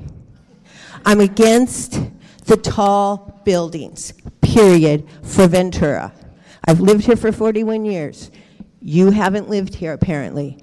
We don't want it. And you're not helping Ventura, is my last statement, because Venturans are getting kicked out of their houses, their apartments, on only 60 days' notice, having to move away, and they're not renting these places. We can't afford them. $3,000, $4,000 a month? No, thank you. I'm really sad about Thank the you. design committee. Our next speaker is Jack Santuin, Jack S., followed by Wendy Souter.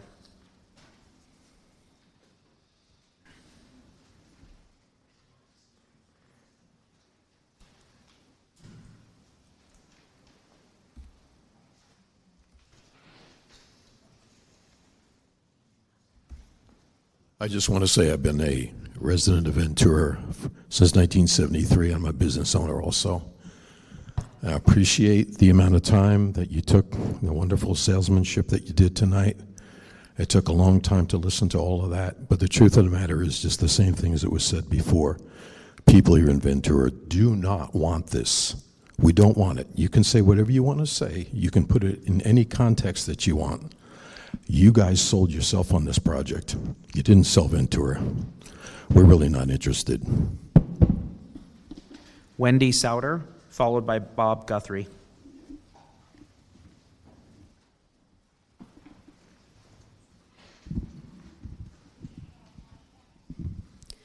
This project should be three stories and a partial fourth per the DTSP.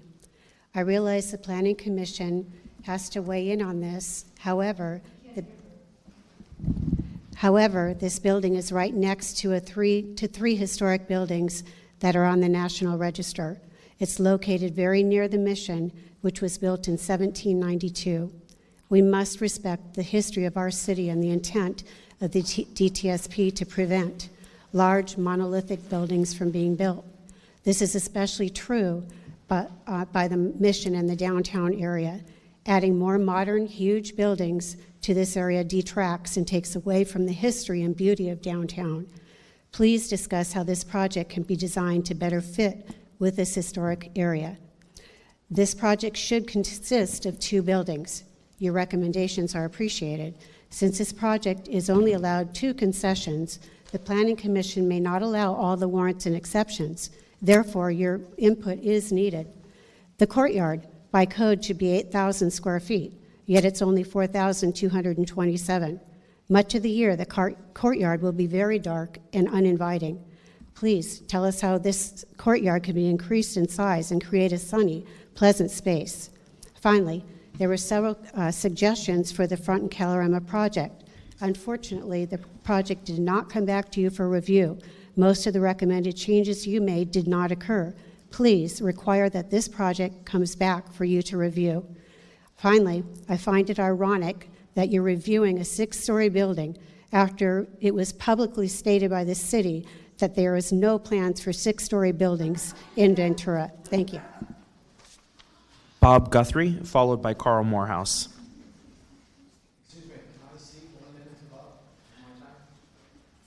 So we are not ceding time at this moment.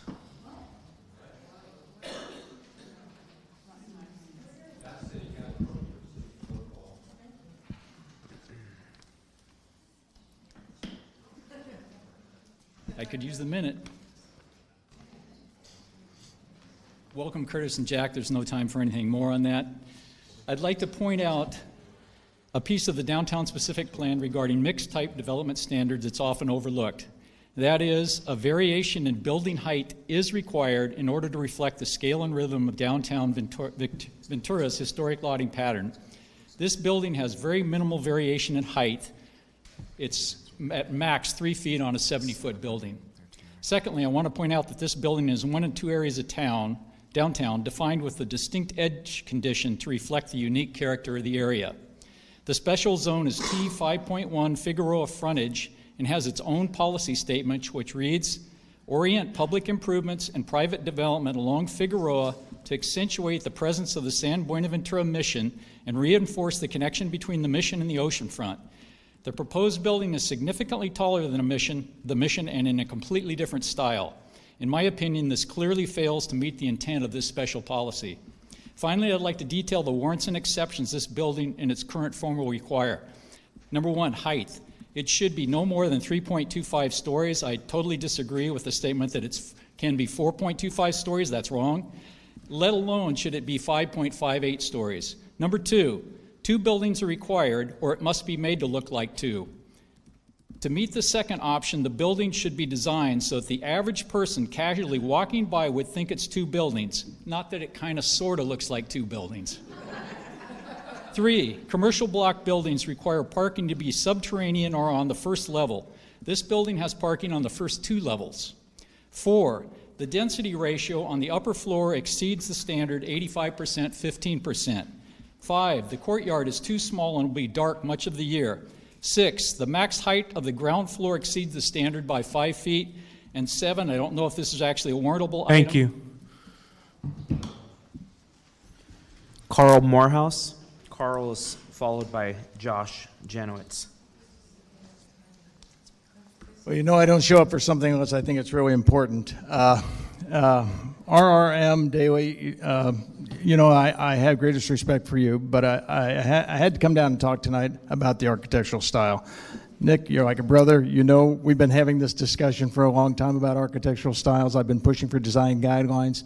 When I worked 35 years ago for the city of Santa Barbara, their old Pueblo Viejo, four great architects I can think of Brian Cearnal, Henry Lenny, Gil Garcia, uh, Detty Peikert, all able to work within the framework of that to get their signature of their time. I understand the need for modernity, but I think as people pointed out, the historical buildings around this call for this to have a different design architecture. I'm not going to talk about stories. I'm not going to talk about heights. I'm not going to talk about parking, traffic, or any of that. But the architectural style, there's a visceral reaction. We've done three, and staff, you need to pull these out, three visual surveys in this community. We know what kind of architectural styles people react to and love. And the, and the reason we've had a visceral reaction to Coastline and some of the others is because it's a style that people are not comfortable with. I think people who voted for SOAR, I don't think they were against density. I hope not. I hope they didn't mean no more growth. But they do want stuff that's going to fit in. And right now, this needs a serious redesign. DRC, that's one of your purviews to address that before it goes to Planning Commission. Nick, I love you. I love your tries. Uh, Vince, you got to get this one right, or we're going to continue to get this blowback in the community. I swear. Next speaker is Natalie Bruton, followed by Mark Sirota.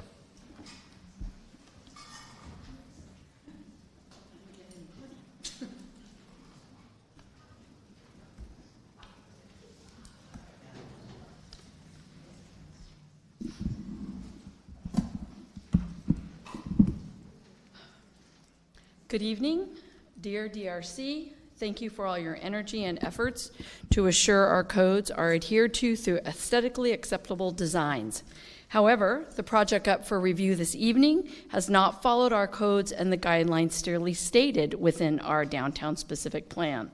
These deficits were clearly stated by Mr. Robert Guthrie, and he pointed out several other areas of, grave, of great concern. One of the comments that were made in the staff report, which gives me great concern, it reads Several of the warrants and exceptions are common. This is a very telling statement. That shows our city leaders, staff, and developers are no longer using our current codes, specific plans, and other existing documents that may very that many very capable people have spent hundreds and hundreds of hours and energy to create. When warrants and variances become commonplace, then we have gone off the rails of our process. So, with that knowledge, let's see what this project has taken advantage of and what is now considered commonplace. As Ms. Sauter stated, the city just advised us six stories was not an option, yet here we are. Current code requires two separate buildings. For this project, a project of this size, this is not. Open space within the projects is almost half what the code requires. We have almost lost entirely the hillside views in this corridor. Leaving the freeway at the Ventura Avenue off ramp, you no longer, you are in a walled city. You no longer have a view of any of our hills. That is not part of our vision plan. Part of our vision plan is protecting the views of our hills and ocean. Below are, um, below are the list of warrants and exceptions from the report. This may not be all. This was what I was able to garner. Easily stated in just a few words, but these have a profound effect on our community. Warrant exemption, number of stories, courtyard area. Thank you. Not having two buildings, ground floor height. Please bring this back to the DRC for their careful review and analysis. Thank you. Our next speaker is Mark Sirota. Mark is going to be followed by Christy Weir. Good evening. You hear me okay? Yes. Good. Great. Um, thank you for your time and expertise. Uh, it's definitely needed. Uh, most of what I've heard or what I'm going to say, you may have heard it, and so I'm going to try to put a little you know, different slant on it. My opinion is no surprise. I think this building is the style, the size, the mass of it is not, is not appropriate for this space. Uh, Mr. Guthrie mentioned the view to and from the mission. I think it will be compromised. Maybe you want to ask for a rendering at, at a person's height up and down um, uh, Figueroa and to actually see what's, what it's going to look like. But I think it's going to destroy that view. Um, in the staff report, there's a few other large buildings around. There's a five story at Cora, there's a five story not to, to, be built at the uh, Ventura Downtown Housing Project, and an existing uh, Vista Del Mar, which is uh, seven stories. And now we're going to have another six. This is in an area that's supposed to be zoned 3.5 stories. How are we getting all these six stories and, and uh, seven stories even? And, and, here's and it's another one. Um, I'd like to remind the DRC that I understand you're an advising body and not a decision making body, but I feel strongly that you have the right and responsibility to provide your feedback on any design feature for which you have an opinion. In the staff report, and, and, and good for them, they've, they said staff considers DRC's recommendation on the design outcomes of such warrants and exceptions to be valuable for the final decision maker. So I think you get free rein at, at uh, asking about those. Um, it's been stated there are four concessions. I think you should look at those closely. Uh, the sh- shop front frontage the type, type, number of stories, and having two buildings in the height. Um, two asides. I think when you, at the end of the meeting, when you go to the conclusions and recommendations, you should ask the staff to project it and have it typed, and so everybody can see it. You can see it when you're wordsmithing it. Otherwise, things get lost. Thank you. Our next speaker is Christy Weir, followed by Donald Woodcock.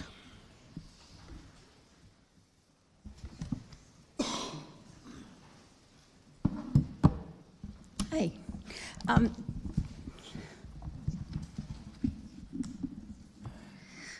tonight we're uh, looking at a proposal that is within the downtown specific plan area. So this is the guide for making decisions. Um, it is T 5.1. That is 3.25 stories. Um, I think the staff is looking at a, a little chart for a commercial block on page 3.55, um, which doesn't have anything to do with raising the height of that. So we'll have to look at, at our land use attorney to interpret that. But um, it doesn't look to me, it looks like it's about T6.1 and it's about ratios, which is totally different. So we need to stick with the 3.25 legally. Um, we also need to stick with what the downtown specific plan says about the two buildings.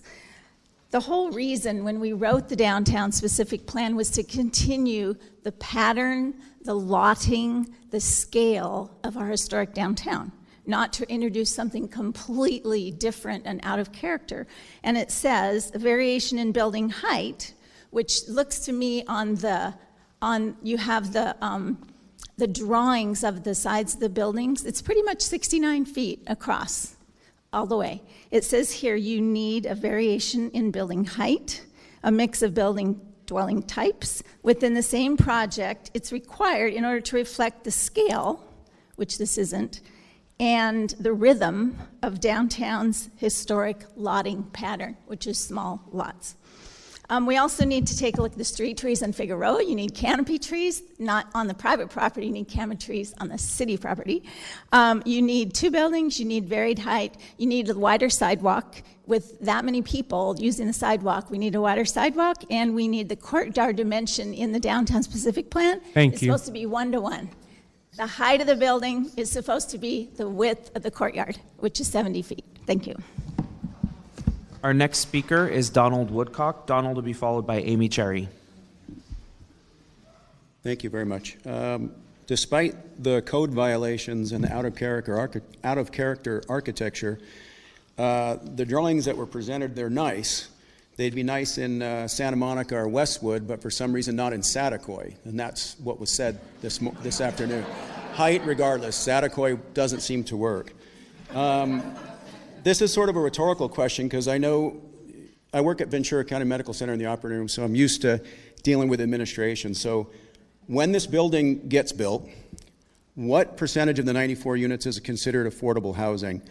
People that I work with um, a few years ago tried to get uh, houses at the collection, the monstrosity off the freeway. Um, they were quickly bought out by out of state buyers, and then eventually the process became too expensive, so they just couldn't afford it. Um, it's an amazing building uh, looking at it because somehow it's going to house restaurant workers that can hobnob next to executives from Patagonia. I don't know how that's possible. Um, and then they're all going to somehow drive electric cars and bikes and work from home. I mean, I think moving forward, that You still, seems main- to be you the, still the need to maintain process. order, or I'm going to have to adjourn the meeting. I appreciate that they're laughing. That's why I wrote it. But they're, everybody moving into these houses are all this. They're, they're not going to have a carbon footprint, you know, at all. But I'm, I'm confused as to who exactly is going to live in these buildings moving forward. There's, like I said, there's people that I work with. They can't afford it. Um, it, it's, just, it's, it's amazing. And the drawings, there is not one homeless person in any of those drawings. That's, that's the big issue. There's other things I could say, but thank you for attending. Amy Cherry, followed by Dominique. Mama Son. Thank you for thank you for having me. Um, I'm going to be a speed reader. My dad knows your dad, or knew him. Uh, let's see. Um, I do appreciate the the boutiqueness and the aspects of it. I even kind of like the modern design. Um, just not this big, not at this corner, and not in downtown. Quite a few things come to mind when I imagine this overwhelming structure on the corner of a historic Figueroa and Thompson Boulevard. Mainly that the developer ignored uh, the T, T5.1 zoning requirements while also ignoring um, the DRC's comments and suggestions from the 2020 conceptual design review. Instead, they went bigger, more out of keeping with the character of the area and historical surroundings. The five story, 110 unit project came back as a six story behemoth. The storefronts along Figueroa are still flat and uninteresting. The courtyard fronts on Thompson take up half the sidewalk. The courtyard inside is still in a shadow, and the bulb at the corner takes away bike lanes from both ar- arterial streets.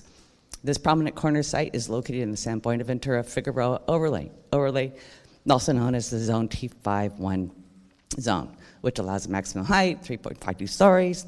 But why only 3.52 stories? Uh, it was created uh, to facilitate the terminated vistas that should be ending at the San of intermission and in the other direction back at the ocean. 70 foot tall uh, structure, single mast on the opposite. Uh, anyhow, you understand that one. I'm moving on. Uh, the massing is completely out of place, should be broken into two smaller buildings. I understand that you're requesting a 50% increase as a density bonus, which oddly enough only became an effective law January 1st of this year. Um, so you're going to get 50% density bonus, but why reduce the number of units by 16 and add an extra floor? The density rule to increase Thank only you. allows three concessions. Was there, is my time up? Yes. Uh, You already know all the concessions. Please ask that the project come back before you before Thank the you. planning commission. That is it? Our next speaker is Dominique Manasan. Dominique will be followed by Sean Tully. Hello, I, uh, I'm going to talk about water. I just received a letter from the Casitas Water, and we're on stage three drought at the current level of people that live in a community, and there's been building coming up everywhere. And I wonder if the city, what is intention and the plan to bring water to our city? That's my first concern. We're planning, we're building, more people coming here, but nothing is done for water supply. The second question I have is 94 units, is it one, two bedroom? There's 98 parking spot. Where all those cars going to be going? Where are the parking structures going to be? That's all. Sean Tully, followed by Josh D'Amigo.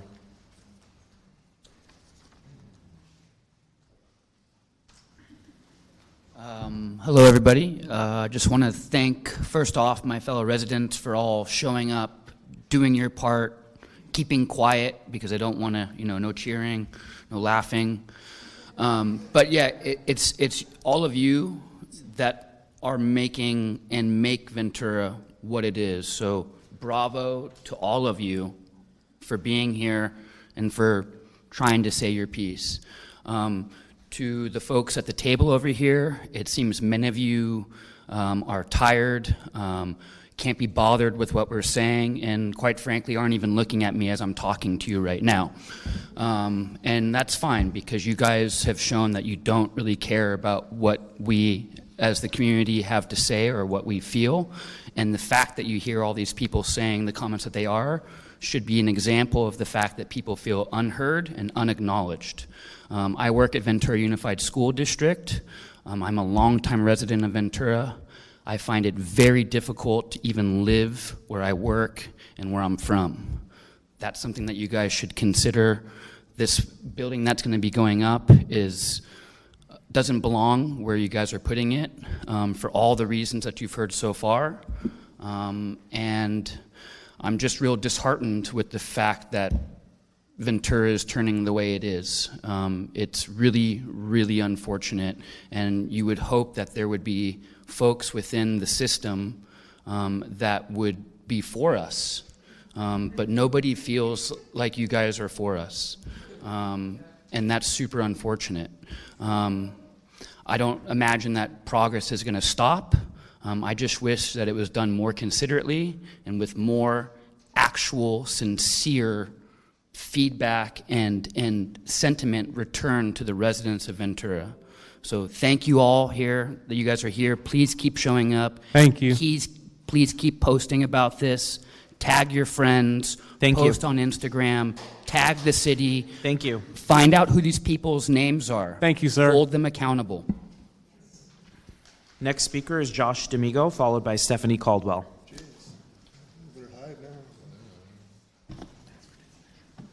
Good evening, uh, committee members and uh, neighbors. I apologize, I was late. Um, rent's expensive, and it just went up again. Um, uh, I want to live here in Ventura the rest of my life. Um, I fell in love with it because I played at Zoey's about 15 years ago, and I've never, ever wanted to live anywhere else. Um, I knew it was important for me to be here to represent people like me um, who love it here and uh, may not be able to make it um, or are working late hours um, like I was. My father was a public servant who didn't go to college. My mom was a Christian school teacher, and I wish I'd grown up here because I, I love it. Um, I hope that you guys see me a little bit in yourselves because I'm a young professional that's working hard and not taking any handouts. I pay taxes and I'm a really, really good neighbor. My music's really soft. um, this is the housing that we were looking, or I'm looking for. Um, I do drive a hybrid and I do work from home, um, but I teach ethics and I teach philosophy. And I just want to let you guys know I know I'm a uniform, unicorn because there's not a lot of millennials that are moving here for jobs. Um, and it's scary. Um, but um, this does help. And um, I, I thank you all for your consideration. Stephanie Caldwell, followed by our last speaker, Kelsey Jonker. Good evening. My name is Stephanie Caldwell, and I serve as the president and CEO of the Ventura Chamber of Commerce, um, representing about 700 uh, businesses with about 24,000 employees here in the city. And one of the largest issues that we are facing with our employers is the lack of available and lack of affordable housing. And projects like this, with 11 very affordable units, go a long way. I, I can't even remember in the time that I've been here how many projects have come forward with 11 very affordable units which for those of you who are you know following along that's about an average rent of about $700 a month if i'm correct um, we were in this room last night with the General Plan Advisory Committee, and speaker after speaker talked about the unaffordability of our community. And there were parents who were talking about the fact that their kids were trying to come back after college and be with their aging parents and live in the community that they grew up in, and yet they can't afford it because the rents are higher than what most people's mortgages are. So these kinds of projects do go a long way with that affordability. And frankly, if we had been building even at a slow pace, throughout the last two decades, we would have other units that would be more affordable in the mix. So, again, I'm going to leave the design to the professionals, um, but I just want to speak on behalf of the business community how needed these units are, and thank you for um, hearing me. Our last speaker this evening is Kelsey Jonker.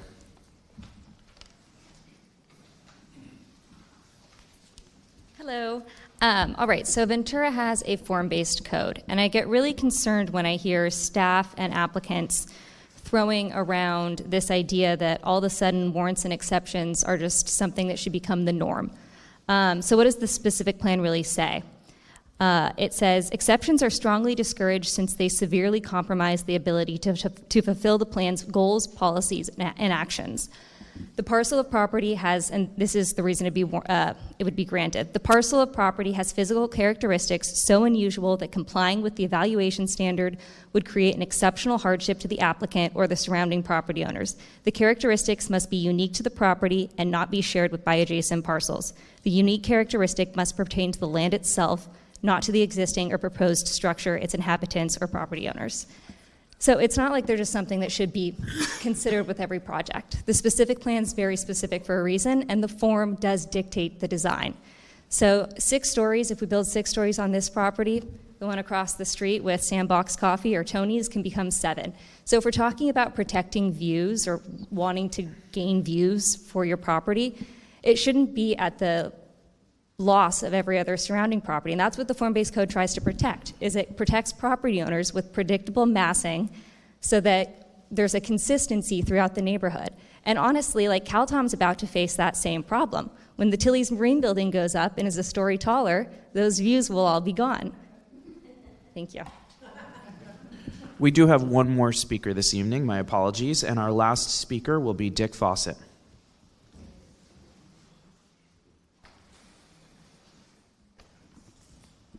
Hi, uh, my name's Dick Fawcett.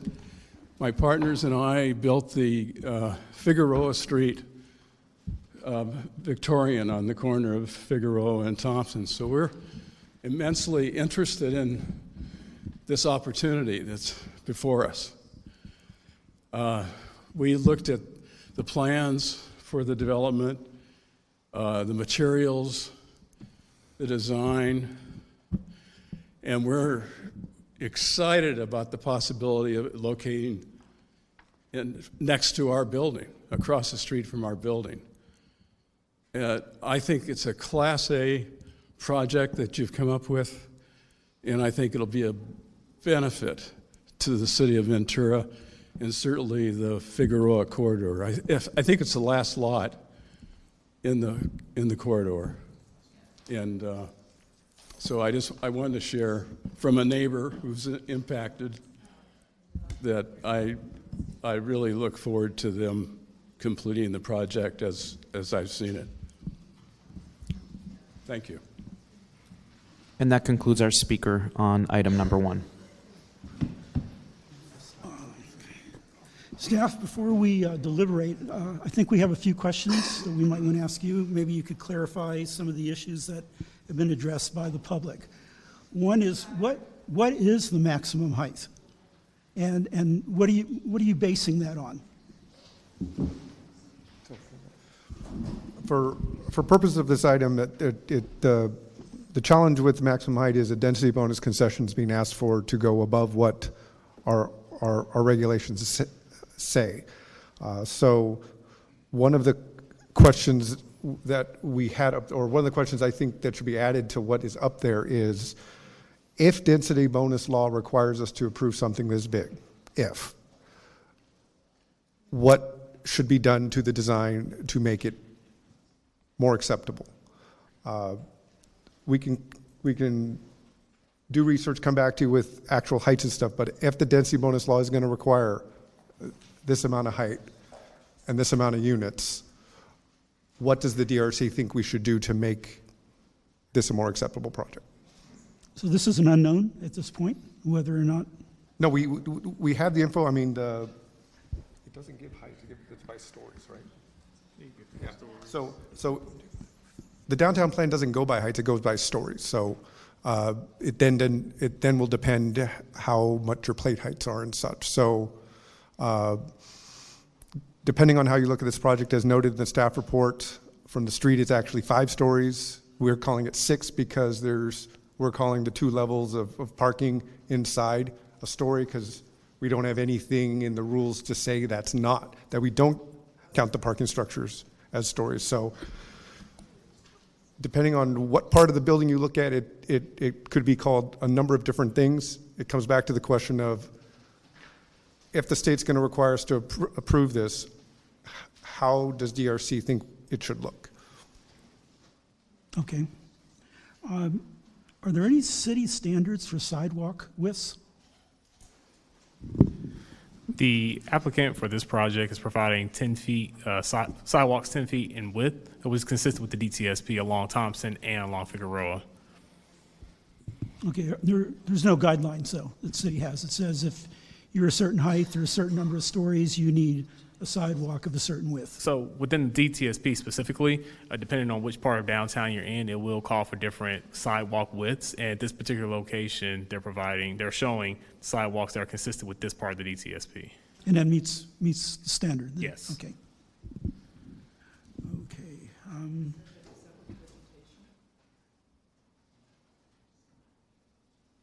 Does anyone else on the DRC have questions of staff based on Well, well, comments? yeah, about the uh, the street trees, um, as far as the the species and and the type of trees being, you know, shade canopy versus palm, is that is what is being shown? Is that per th- this particular area? Is that um, within the guidelines?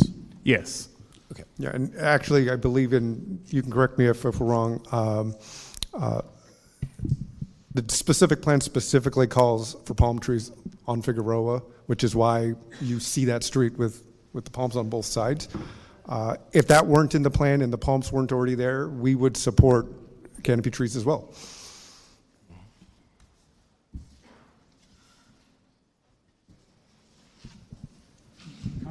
Yeah, I, I, I would like some clarity on two items which are the, came up several times, and that is the appearance of two buildings as opposed to being two buildings, and the uh, issue of of Figueroa and the special uh, quality and aspect of Figueroa Street? Is it separated out in our documents about how it should be treated? So, um, if you could look up the Figueroa one, I'm not, I don't believe there is anything. On the appearance of two buildings, uh, there, there is a regulation that says that if you're on a site over a certain size, uh, then there needs to be two buildings. The paragraph that leads into that regulation says that the goal is to have uh, uh, multiple buildings or the appearance of multiple buildings. And so the intent of the regulation is broader than the regulation that's actually been used. Uh, that's why one of the questions, the first one uh, we, we have for the DRC is uh, Does the design meet the intent of, uh, of, of preventing the large monolithic and repetitive building, which is the reason why there's the requirement of multiple buildings? And also, does it give the appearance of the multiple buildings, which again is, is that's taken straight out of that particular, particular section. And there have been other cases where the DRC has found that while technically one building, uh, it was designed in a manner that achieved the intent. And so that comes back to one of the questions we have for DRC is do you think this project has done that? And then for the part. And can you repeat the question about Figueroa? Can you- Um, yes, is it um, alluded to? Is it a separate district that is has special consideration? This portion of Figueroa is not considered a separate district. Uh, What the DTSP calls for is a certain cross-section at this part, this part of Figueroa, which the applicant does meet. So in the form, so in the sense of a special district, I'm assuming you're talking about like special regulations regarding height or Well, design whether quality? we're, we're in the mission district, obviously not. It's not f- close enough. But is there something governing? There, there isn't a special subsection or sub-district for in this portion of Figueroa. There's a cross-section that the applicant is proposing that's consistent with the DTSP. Thank you. Okay, Any more comments? Okay, then we're going to move into deliberation. Uh, Who would like to start? Okay, I know. I'm going to base it on seniority then, and I'll, I'll start with uh, William. I'm going to start with William. Uh, I, I think the, the design is really well thought out. Um, I think it's, I appreciate the corner, I appreciate the, the, the design of the building. I think it should follow within the intent of the uh, downtown specific plan and be 3.25 stories. I think it's too tall. Um, I, the, the landscape was uh, really well done. I don't really care too much about the, the style at this point, um, but I definitely think it's, it's too tall and I have, uh, please don't clap. Um, I think that, I, I think the six stories is, is plain old, just, just, it's, it's too massive, it's too tall. I do think that it should, that we should follow, be following the downtown specific plan. I don't think that warrants should be granted like their, like they're candy. And staff's hands are actually tied, um, but ours aren't and staff has to allow that by the state mandate. And I don't think the state mandate should um, be able to dictate that, oh, they can do whatever they want. I'm getting a little bit tired of hearing about the state mandate um, taking precedence over design and the design of what it's like to be on the street next to it. And I don't have a problem with tall buildings. I actually love tall buildings. Uh, want to, you know, Chicago's awesome. Um, but it's not Ventura to me. Uh, it's it's not what the downtown specific plan was intended to do. It's not what the design guidelines were intended for, and I do not think it should be as as massive and as tall as it is. Okay, so we got height issues and, and, and mass issues are your two primary concerns. Yeah, well, I think it should be uh, when it, on a site that big. It can be done. It can be done as uh, multiple multiple buildings. It's it's not. Um, the design is really well done. Clearly, uh, uh, Nick's a good architect, but the it's just yeah, it's Ma'am, please. Please. Yeah, that's it. That's all I got Craig? for right now. Uh, Curtis, sorry, not Curtis. That's all right. Keep calling you Craig. Yeah, that's okay. I'm still new here. Um, yeah, I mean, I'm not going to get into the issue of style. I, I think the approach you took is uh, handsome, and the when you compare this to the original submission, I think it's uh, particularly the corner development is um, uh, a- a great leap forward, um, and I appreciate the amenities on this. Um, I, would, to me, it's a big stretch from, you know, th- 3.25 to 6. And um, I, I do have a discomfort with that. I know what we're trying to achieve and what we have to uh, allow, but um, it's, it's, it, I, I have a discomfort with the six stories here, uh, let alone seven in other places. Um, but I, I have no issue with, with the design of the building. I think the recommendation for the inset on the west facade uh, would be helpful. Um, yeah, and I, that's, I'll leave it at that right now. I did. Can I? Uh, inter- I forgot a couple things. Uh, the the courtyard's too small for me. I think it's uh, it's going to be in darkness, and I and I also uh, it, it- that just needs to, needs to be larger.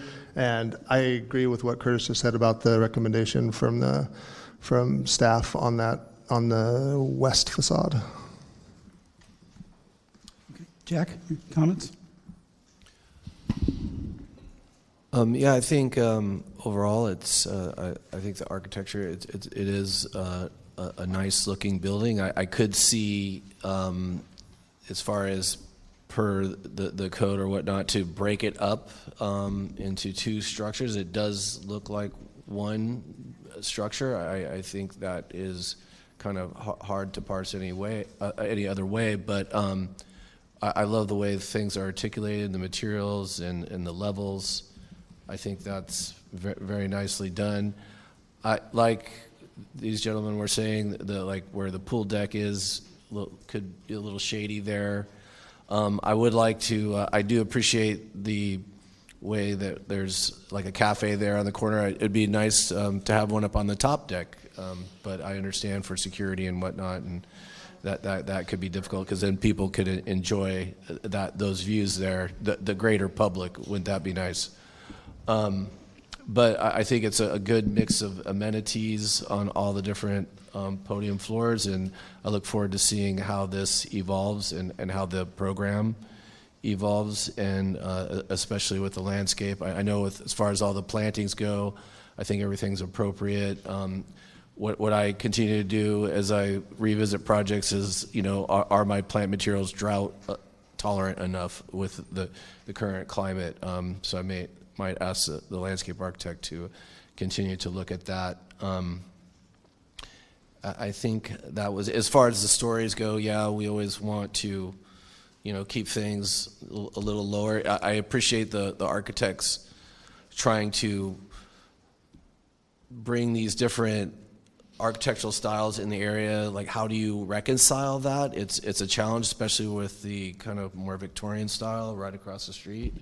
Um, and this is not a special district, so they're not beholden to that. So that's the, the, the kind of the, the but they they do have some brick material there that's a little bit traditional. I think kind of take uh, is nodding towards that a little bit. Whether there's other materials that could be introduced there to kind of help bridge th- those two different styles. Um, I'm sure that again this is preliminary level, and as they continue to look at this, I, I, I, look, I look forward to seeing wh- where it ends up.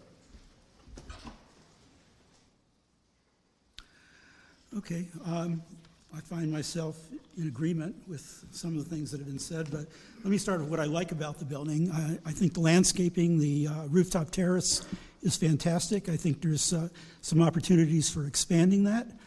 Um, I think something like that could be uh, a real joy for people that are living uh, in this building, be able to go up on a roof and see the fantastic views of the mountains, of the ocean. Uh, and I commend that portion of the design. I think it's very well done. That saying, uh, I don't see two buildings here. I don't see the appearance of two buildings. Um, It's much too massive in uh, its style and approach. Uh, There's probably some things that could be done, uh, maybe to improve that, where maybe some of the buildings uh, or levels could be set back. Obviously, those penthouse-type structures could be uh, held back from the edge, uh, which might give it appearance of being a, a smaller or not as tall building. Uh, But the building is way too tall, and if there's any way we can get this building down lower, uh, maybe the three of you can help me figure out how we can, we, we can do a motion in that effect uh, to get the building lower. Um, The courtyard is small, it is shady, but there is some opportunities for increasing uh, the landscaping up on the terrace. Uh, The solar panels could go on the top of those penthouse structures. I, I kind of refer to them, at least in my mind, as hats on top of the penthouses. Uh, That could open up more room uh, for more landscaping and more terrace and patio type area. Uh, Context is difficult. I would really like to see this building somehow reflect uh, the local context, but if we did that with every building, we'd never have a Sydney Opera House. Uh, we'd never have a Disney Center. Uh, you, you can't live in the past, you can't design in the past, and, and, and we need to look, look forward. Uh, we have new materials. Uh, we're not using the same materials that the fathers used to build, build the mission, uh, which caused them to, to go with that style. Uh, so there, there are opportunities uh, for us to have some, some variation in architecture within the city. Uh, we just don't have to keep copying the past. What we Hope you're not calling it the Sydney Opera House or the or Disney. Um, I'd actually like to point out some uh, really positive things that I think about it, and that's the corner. Um, I generally uh, look at the negative spaces or the spaces in between the buildings and what that's going to be like. What's it going to be like to walk on the building? Because most of us don't get to live there. Um, I'd, I'd like to live on the top. That's cool, but um, I'm not going to. And where I am going to do is I'm going to be able to walk along the building, and I appreciate the landscaping along, especially along uh, Figueroa, and then the pulling back and the and although it's in the public realm, the bowl, bowling of the of the corner that creates almost like a courtyard that's actually usable for people. I don't know if the overflow from Tony's or something. I don't know, but that that area has is, is really nice that it carves away that corner and it, it- addresses the corner really well. And the amenities of the building and everything that you guys addressed and talked about, I totally concur and I agree that all of that's great.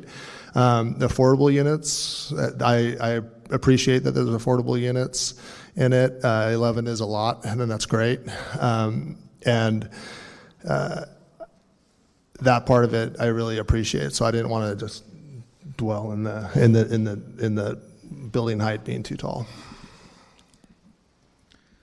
I think one of the last large buildings we looked at was that Hilton Hotel that was right out on the beach. Um, And I think in terms of context, that seemed to work out very well. Um, Maybe that could give the applicant some ideas. Um, But uh, in terms of where we go, are we, we're not motioning for approval or anything like that. We're just basically sharing our concerns with the planning commission, what we like, what we dislike, what we Um, recommend. The DRC has a variety of options. Uh, We, we are asking for a recommendation. Uh, If you believe that changes need to be made to bring back, uh, that, that can be your motion. If there are specific changes you would ask to be made and you're, uh, would accept moving it forward, that's also an option for you. Uh, But you have all those uh, at your disposal. I, I just I need to comment on your Hilton comment because I would not support it any way you guys going that Hilton direction because that to me is is not not better than what we have here. Uh, it, in fact, design wise, the building I think the building is fine. It's it's it's not it's Syd- no Sydney Opera House. It's it's no uh, but it's but it but it's a it's a it's a well done building. It's not it's not uh, crazy innovative. It is of its time. It's what it is. It's what we're doing now. Uh, hopefully, it relieves some of the housing issues that we have because we. I appreciate that they that we have this huge housing issue and the, and we need to have more housing but I just don't think the scale of the building is appropriate. I don't the the style, the your proportions, your your even the way you're you're pushing in and out, you're you're carving away the corners, you're making different uh, different spaces. That's all appreciated. So I it's just for me, it's just too tall for for that area. And um, is is that the tall part of town for sure? Like well, this is the tall part of town but we do have uh, a downtown specific plan, or we do have form-based codes, and, and it's, it's way, way too far out of it for me. But I do appreciate uh, your design. You want to try to put that in the form of a, of a motion? No. Oh, We're not, we're not open for that. We, we may, but not at this point. Um, well, and to give them a sense of, of being able to move forward, the whole notion of creating something that looks like two buildings, um, you know, that's such a gray area as you're defining it. Um, I think it could be achieved on here in the realm of the elevator tower, um, the way that the, uh, the that massing and that element, it's already um, different material and appearance from the rest of the building. I'm wondering if there's an opportunity to create, I don't know if you could cleave the building there or do something to create that sense of separation between the, uh, uh, the west side and the east side of the, of the building. And in the size of the courtyard, I would tend to agree about that it's, it's under what is required. So, uh, but um, you know, is is a cre- increase in the width enough? Do you think? Well, I, I don't really know. Um, I, I do. It does need to be larger. Um, I and I appreciate that it is it is uh, south orientation where the, the sun's going to hit it uh, in, in the length of it. Um, so that that's a positive for me. But I do it. I don't know. That's that's one of my lesser concerns. But I do think the courtyard's too small. And why can't it be two buildings? Yeah. I'm, Is it, do you think the site's not big enough for that? well, I mean, where do you create the separation? At the parking, or or how does that? It's in good hands. So let me see if I can. No, I, I, I actually think that you can create separate buildings, that there actually could be a breezeway, there could be something that goes through the building, it could be two different buildings. I don't even care that the styles stay, stay, the, sa- stay the same or stay similar. That, it doesn't have to totally be an abrupt, it doesn't have to go from, from mission to so-called Victorian or whatever, it, to be a different building. But it, but it, it could be actually, in my opinion, it could be multiple buildings. Curtis, do you agree with that? That we should have two buildings, or are you? Well, um, you know, if our code is saying it should be two buildings, it should be two buildings. How- How do you feel? You agree with that? You know, I know that I know there's an issue in the in the text, you know, the, the preamble and that, um, but we got to fix that. Okay. So what I'm trying to do is pull everybody and find out what we agree on, and not what we disagree on. I have a lot of issues with the, the form-based code. Um, that you know, I think we, I think we, as sorry, I keep talking with my back to you. Um, I, we, as as a document, it's it is sometimes hard to follow. Sometimes it is am- ambiguous. But I think there's there's clear things in there, and to just constantly give uh, warrants and exceptions is is a mistake. Um, I would you know. There's other parts of town, the Pierpont, they just need to, you know, wish they could rewrite the code because it's always got um, variant, vari, variances and stuff like that. I think that, but I think that the form-based code is pretty clear enough to, to be able to follow. And I think that a building that, that generally meets the intent of the form-based code could be done at 211. Um, Do you feel we should support warrants on this project? I'm sorry, support. S- Warrants. If, if I could chime in on that, remember you're talking about design, so talk about the outcomes. Yeah, well, the outcomes, yeah, basically, the outcomes of the warrant. Yeah, I would, I would, I, I would push for the two buildings in this case. So to me, that is design. Um, Yeah, You know, fa- whether they're, they're, it, design is a lot more than whether it's got wood or plastic siding. It's, it is, those are the warrants and exceptions, and that does lead to design. And the design of a city and, and a site is, is the things that they say that we aren't supposed to talk about. But um, I think that we need to, to recommend to planning commission uh, somewhat clearly if we all agree that we, that the building, or if we, uh, uh, the majority believes that the building should be shorter, uh, not as tall, and two buildings, I think that we should convey that to planning commission. Oh, I could agree with that. Or I, I would might say I think it, correct me if I'm wrong, but again the intent here, which I'm still a little fuzzy with, um, is that it, it not necessarily be two buildings, but it has the appearance of that. Is that correct? The- I can read what the DTSP explicitly states, uh, large development projects shall be composed of multiple structures and/or shall be designed to have the appearance of multiple independent buildings. So uh, typically, given that um, the appearance of two buildings has at times been a common uh, deviation from the code, uh, the DTSP, as mentioned previously, is conflict, it contradicts itself. On one hand, it requires two buildings, and staff has taken that interpretation. That's why we've mentioned it um, as a, uh, a requirement that has to be met. However, the intent of the code does say a, a development can give the appearance of two buildings. And so, in the past, when staff has been supportive of variances where applicants wanted to deviate from that requirement, uh, we usually try to justify by saying and working with applicants to say that the building that designs do look like two buildings and work and push applicants to at least design projects to look like two buildings. Okay, yeah, my concern would then be you start to break up the building and then you create like shadows in places that you maybe didn't intend to. Then you get wind corridors as well.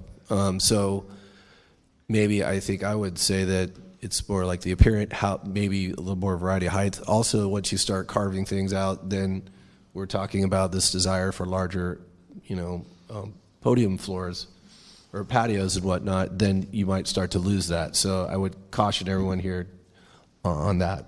Well, the appearance of two buildings, we recently had a building come before us on Front Street.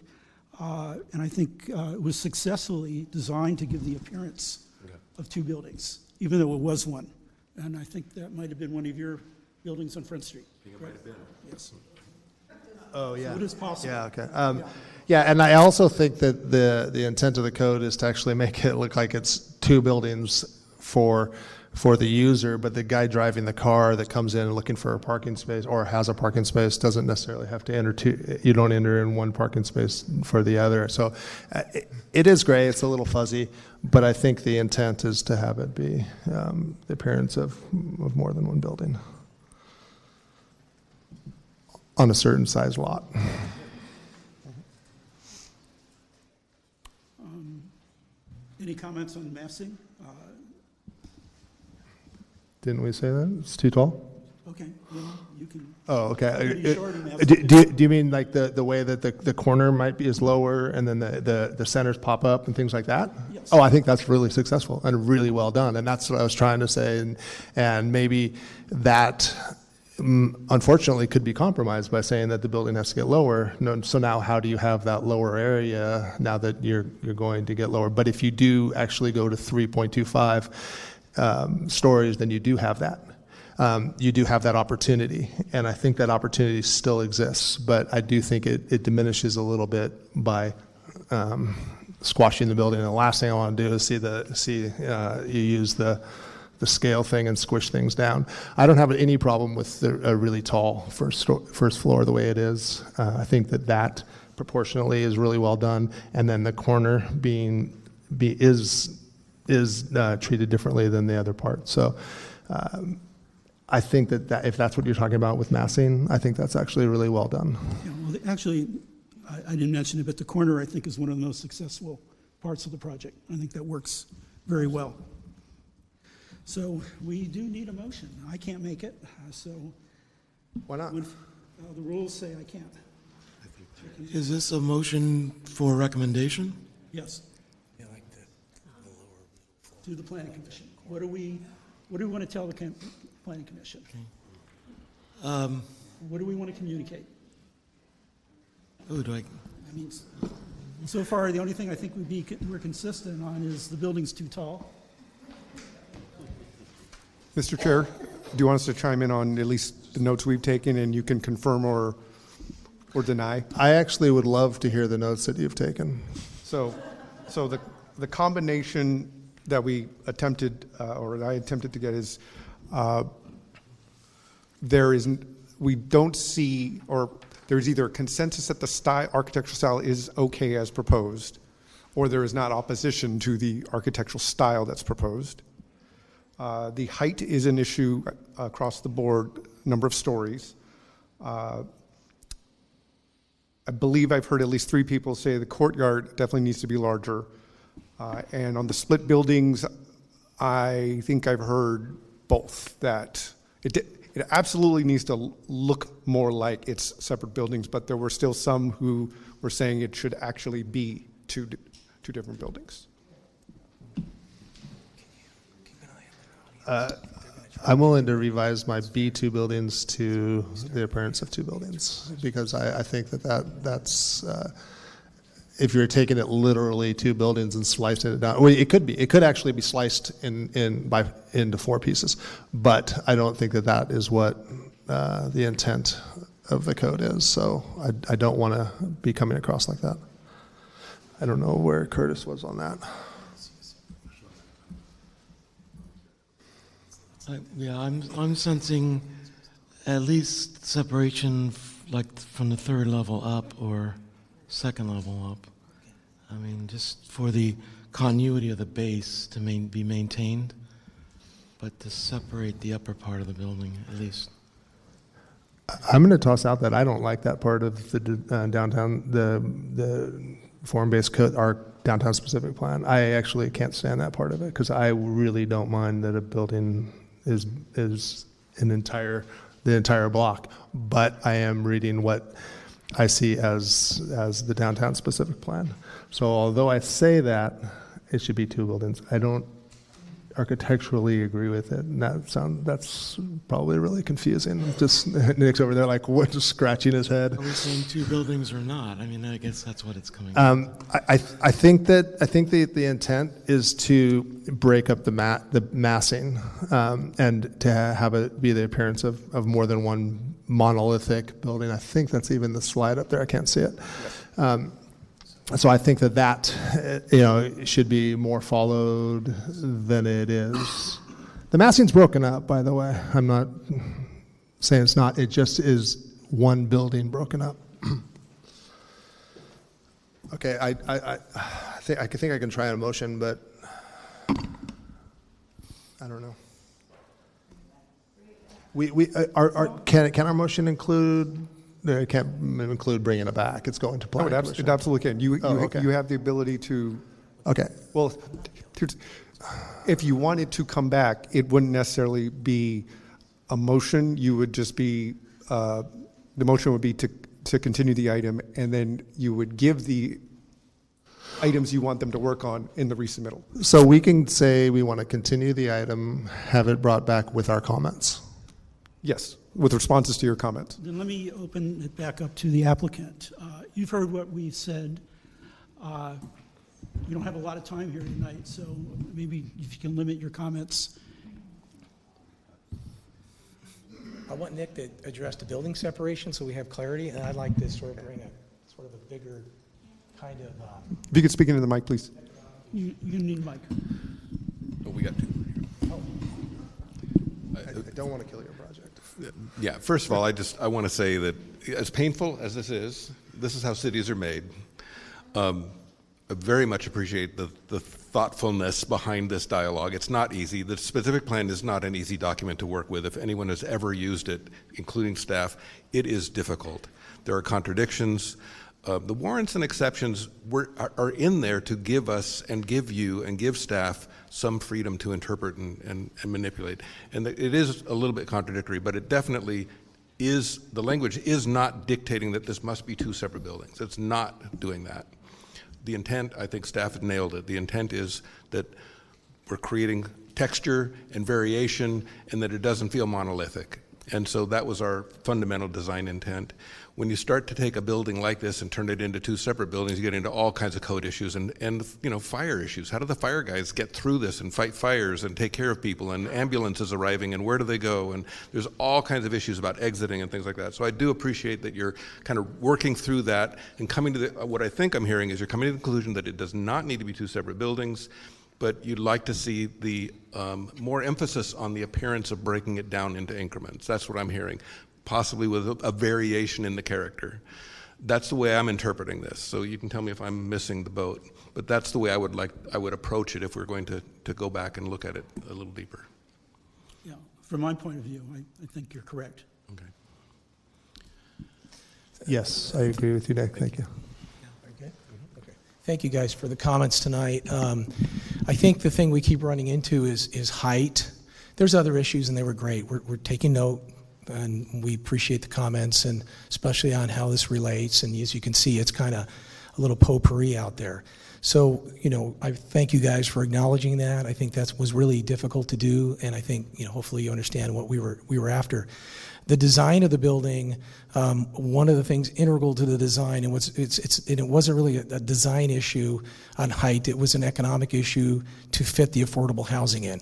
And so this is something that I have to, that falls on behalf of the developer because state's not giving us money to do this. And the only way to provide the very low category is for me not only to build those 10 units and physically put the 10 units on top of a, whether it's 3.25 or 5.8 or whatever the you know your your kind of elusive code reads, uh, we have to not only put the 10 units, but I have to subsidize those 10 units. So those 10 units don't even carry the uh, the economics. So I have to subsidize those by about 1.5 units of market rate because remember the market rate units are subsidizing the affordable units.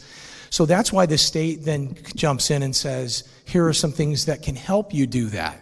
And so we're simply utilizing the things the state, we're, we're, we're listening to, I've listened to a lot of, uh, not necessarily tonight, but in the general plan discussions, there's a lot of discussion about affordability. And we can tell you, we just finished an apartment project.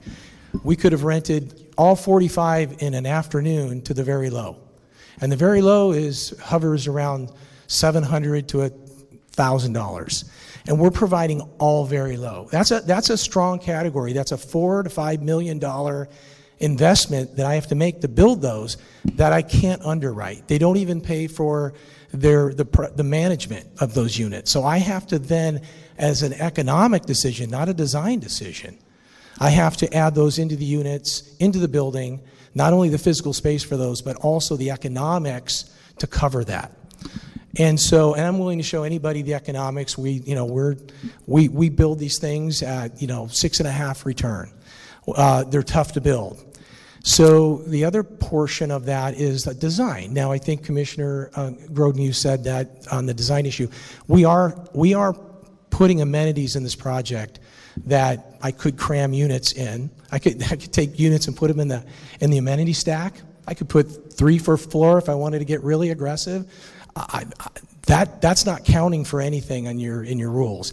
So if I start tucking and stashing and I close the courtyard, maybe I, maybe I make it a little bigger and, and it doesn't have the length to width thing. But I'm just letting you know that if I, if I feel, if, I, if I'm listening to the city and they want affordable housing, I won't be able to reduce the height. I'll come back here, I'll, it'll frustrate everybody.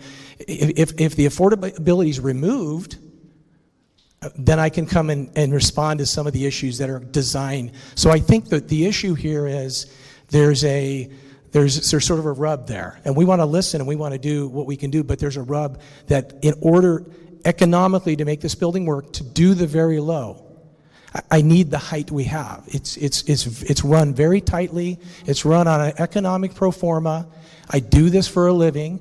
I own affordable housing units. I own 100% very low units. There's a two year waiting list for those. There's a huge need for that. So, as a, as a builder, a mixed use builder, I feel that that is the calling to do right now. And in order to do it, I need to have the height. And the other issue of separating the buildings, if it's pure separation, that's going to affect the, the, the unit count and density. If we can work with what Nick is saying, what I think I hear you guys saying, that there's a design solution for that, we're all in on that. We're going to lean into that and do that. But I don't want to discourage people and think I'm not listening when I come back and I can't adjust the height with the affordability component. If that's removed and, and, uh, and, that, and that's not important to the city, then we can have a discussion about that. But I appreciate your comments. Okay. Yes. Battery ran out. That gets back to the, the, the point of the role of DRC is not to talk about anything but design. Uh, uh, because a if you try to dig into the warrants and what meets the code and what doesn't, you then have to talk about state law, which leads into density bonus. That is why staff's request, talk about the design. If you believe this height doesn't fit here, independent of code, that's what, that's, that's what is useful to hear. Uh, I, what, what I feel that I've heard is if this were a building designed to go into a different area, maybe an area that's not even in, in, in, in Ventura right now, you think it's a good design. You're questioning, does this building fit here? That, that's, that's what I'm hearing. And so that, that's where we'd like you to focus your comments on, because the Planning Commission is going to have to tackle the issue of is the density bonus rules being met appropriately? We'll have the city attorney there to comment on those things and such. But having said that, I think what we've heard is you don't believe the height design for design reasons is appropriate, and that's fine for you to say. I think one of the things that the applicant is saying is if that's the key issue, then that's really going to be decided at Planning Commission, and maybe it isn't a good idea to come back because the height will still be the same, but the other things I think are details that I believe you probably have confidence that the architect's going to be able to address. Having said that, you still have both paths, but ask that you focus on, on, on the design aspects of it. Can I ask Peter a question? You said independent of code. What code are you talking about? Independent of, of, Of any code. of any- You're not talking state law. about our, our code. Uh, we, we would like your design in, your design input on certain aspects of the project. That will help inform the planning commission who has to make a decision on all aspects of the project. Right. And so by, by independent of the code, I do mean the downtown specific plan, I do mean state law, because we're not tasking you with trying to figure out whether the density bonus law is met or not. Again, that's going to be at a, a future hearing. So for what it's worth, I can't look at it independent of our code. I, I am looking at the project dependent upon our, our form-based code, with all due respect, I'm sorry. But I, I, I am looking at it with that. If I, if I wrote the code, it would be different. Um, I'm not up here to write a code or to say where, whether it should be 10 stories or, or two stories. Uh, I'm, I'm going within the, the intent of the code, and I think that's when you buy a property, you look at the first thing you look at. It's T 5.1. Don't know when you bought it, um, but that's that's what you had when you bought it. You you bought it with the, the intent, of, and so the intent of the downtown specific plan being a T 5.1. Uh, I believe that we should follow that. I don't know how to make a motion. I don't know how to move. Uh, Okay, uh, since we seem to be stuck on it, um, maybe staff could recommend a motion on this, listening to what William and Jack and, Well, I, I I think the first question is, does, does the DRC want the plan to come back? I do, yeah. Okay. yeah, I, I I think there's, that's a good. I would agree. I mean, I hate uh, having a project have to go, go come back and forth from uh, public meetings, but I, I do think that it's appropriate uh, for this project. So seeing a majority nod, my recommendation is that you simply continue the meeting to a date uncertain, uh, and that the applicant work to address the comments as they can, or as they will be willing to. And then when it does come back, uh, the DRC has the option to uh, uh, recommend the design change even further. Like, let's just hypothetically say it comes back and it's the same height, but all the other issues are addressed. At that meeting, DRC could still make your recommendation to Planning Commission that the heights be lowered. Right. That issue then goes to Planning Commission and it, it, it gets discussed with all the law parts as well.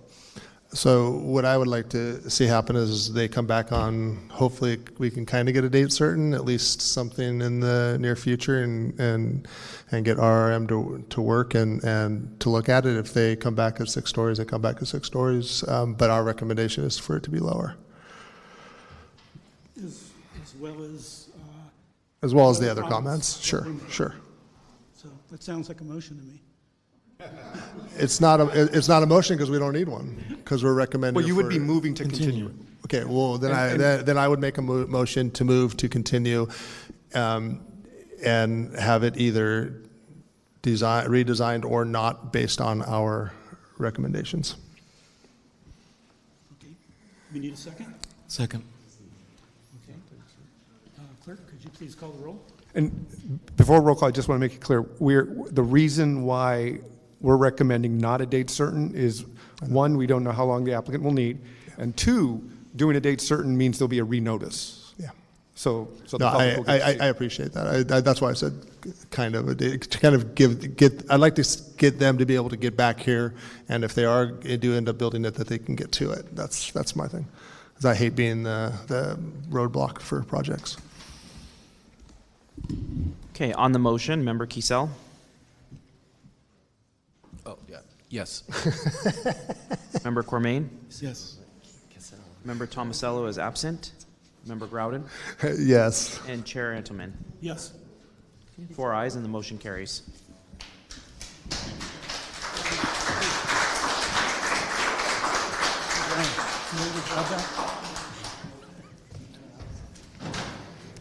And Mr. Chair, Mr. Chair, we'd recommend uh, Come uh, back, man. Come- five-minute recess. I'll- 10 I'll go- minute? I'll go out. We're going to have a five-minute recess? No, it's right there. Underneath the chair.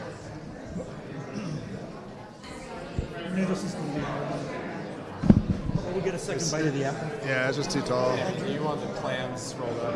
Everyone's leaving for this item, so. Oh, so take it back? Thank you for coming. Something like presents, you know. It- it- it was. Okay. Yeah. Well, I actually, I- No, no, I- I'm uh, all for it. The folks were here for this item. Um, The next two items are going to be. Yeah. Are we on? Are, Peter, I told you the other day, when Brian and, and uh, Jack, I'm like, who's Jack? uh, Jack, he's I know himself, Jack, he's Keysell, right? Yeah, so it's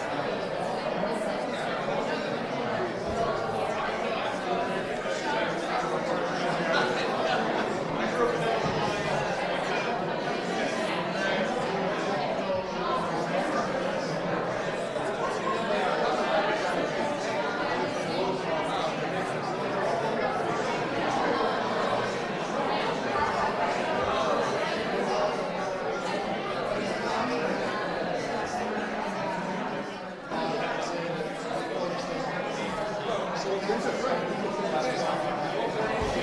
you.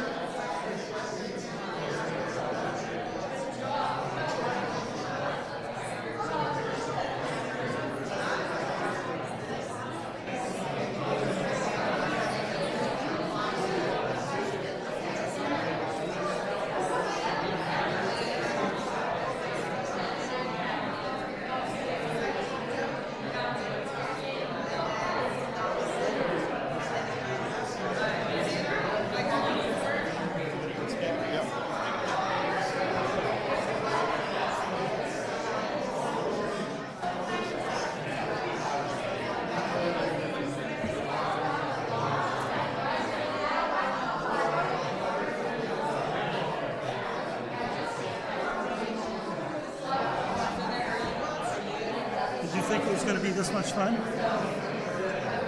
That was a tough one, man. That's Yeah. tough. Well, it's because like, you know, when it's, it's so ambiguous. With, You want to at least let people know that Yeah, I we're going to be starting one soon? minute, we're meeting. Yep. Well, we gotta wait for William to get back anyway.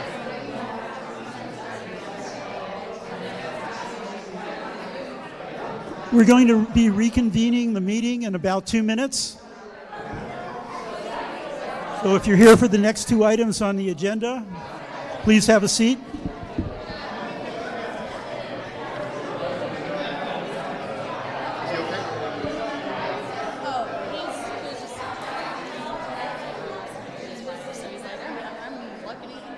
Yeah, yeah. Michael Vick? I, I don't. What's at thirty-two percent? Oh, yeah, no. All right, give William one Cord going to reach?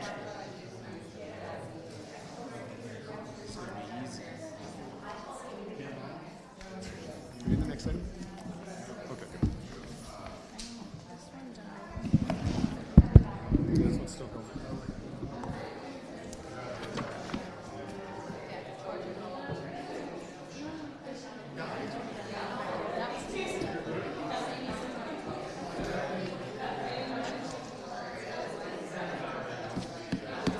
How do I follow?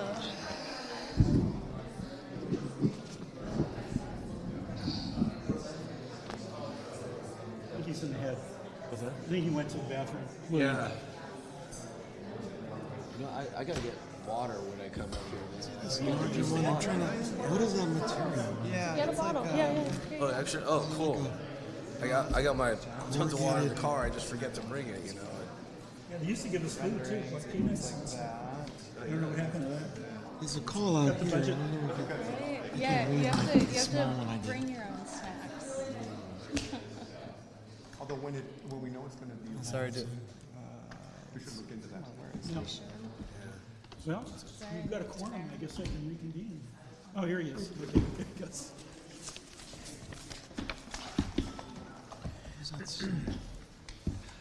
Okay, reconvening the meeting, and we're going to move on to item number two, which is project 14897. Uh, Staff, uh, would you please give us a report? Sure. Oh, oh, one second. Is there any, uh, any ex parte communication on this item with anybody on board? No. No, okay. Okay, staff, it's all yours. Thank you. Um, The next item on the agenda is a remodel project at 141 North Ventura Avenue. The subject site is located on the far west side of the downtown specific plan on Ventura Avenue. The site's surrounded by um, a, a variety of uses, including single family, multifamily, industrial, commercial, a large shopping center, um, definitely uh, around different uses in the downtown area. Um, here's some existing context and surrounding character of the area. Um, adjacent, well, near uh, the site on the north, at the corner of Ventura Avenue and Fix Way, is a um, newly remodeled um, uh, commercial building. Um, the site south of it is the Cannery Building, which is a multifamily mixed use.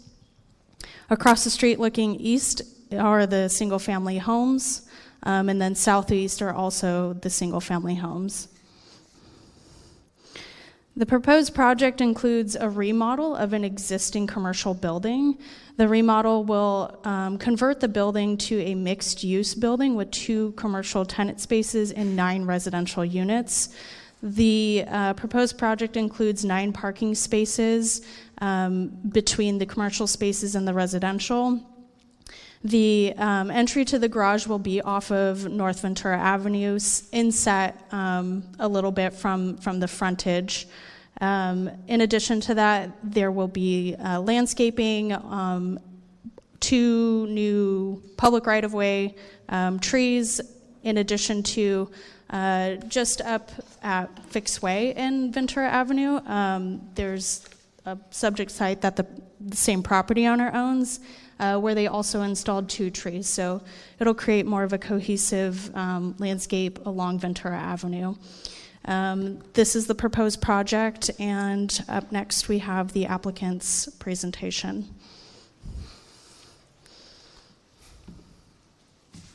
Oh, no, not Brian again.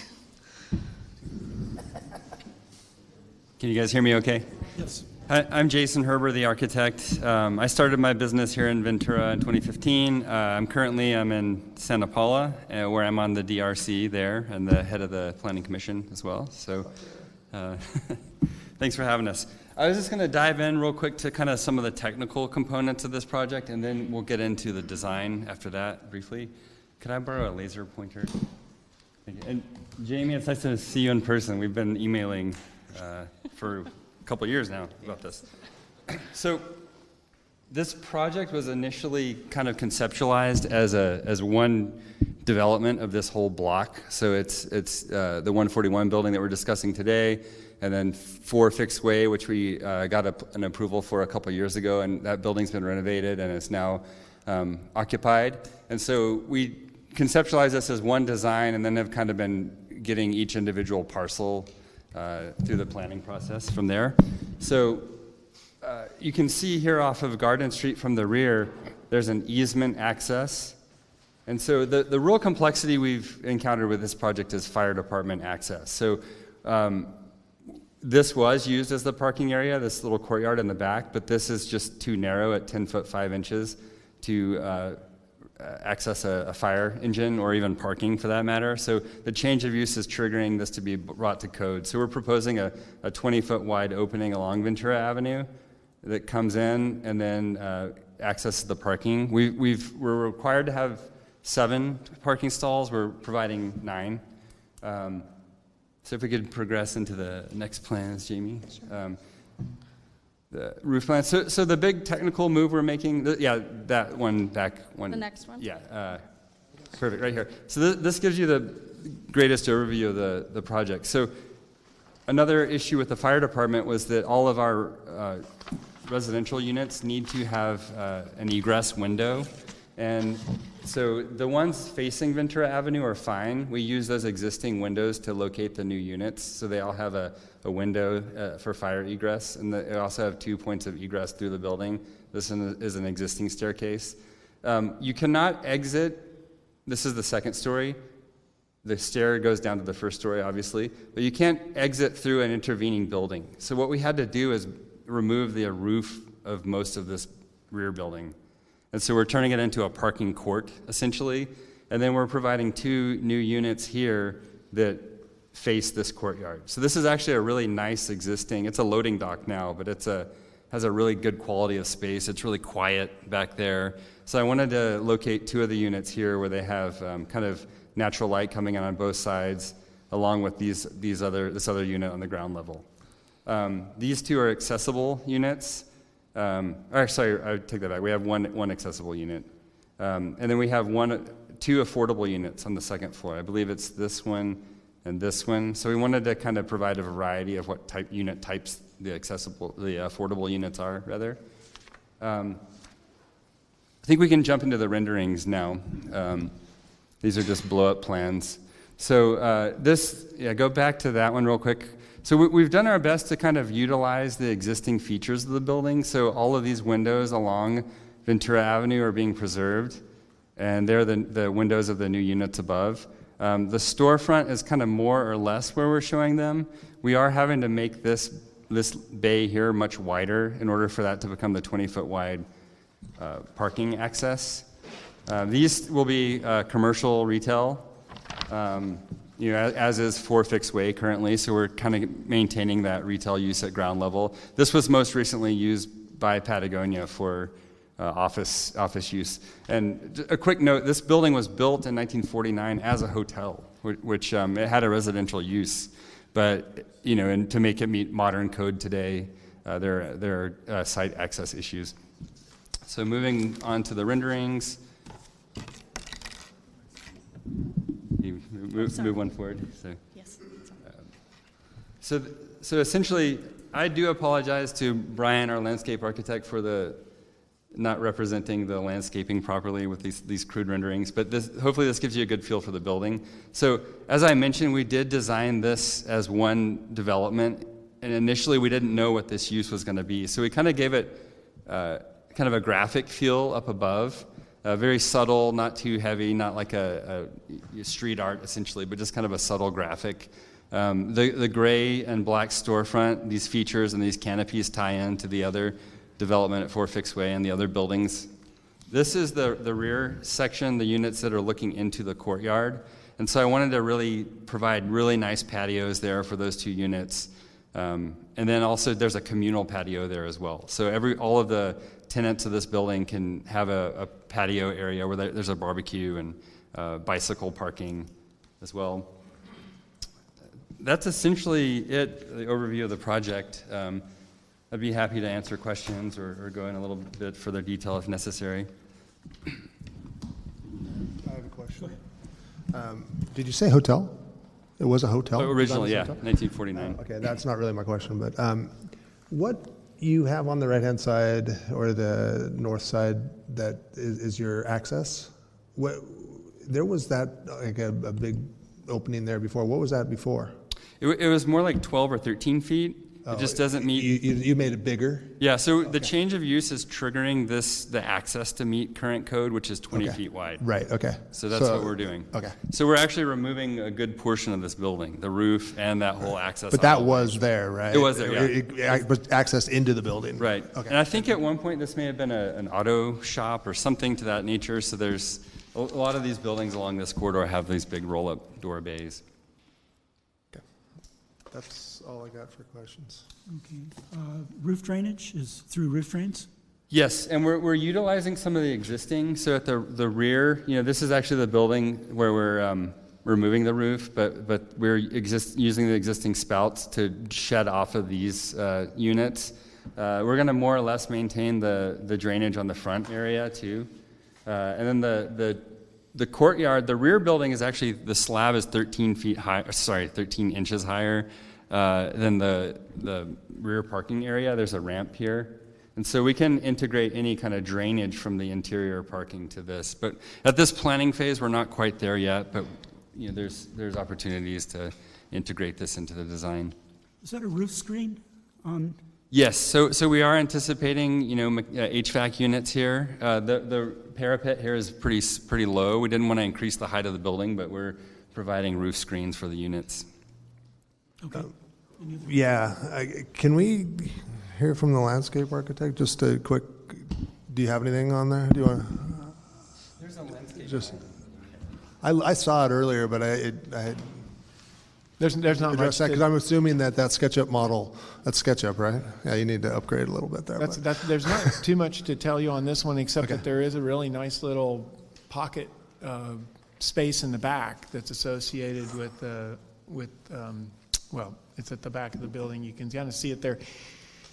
It's a, it's a decorative screen that faces the parking spaces um, so that you get sort of a, an opaque or silhouetted view of plants through the screen. And then, um, and then we added amenities there, you know, the usual stuff, you know, a barbecue uh, countertop and some seating.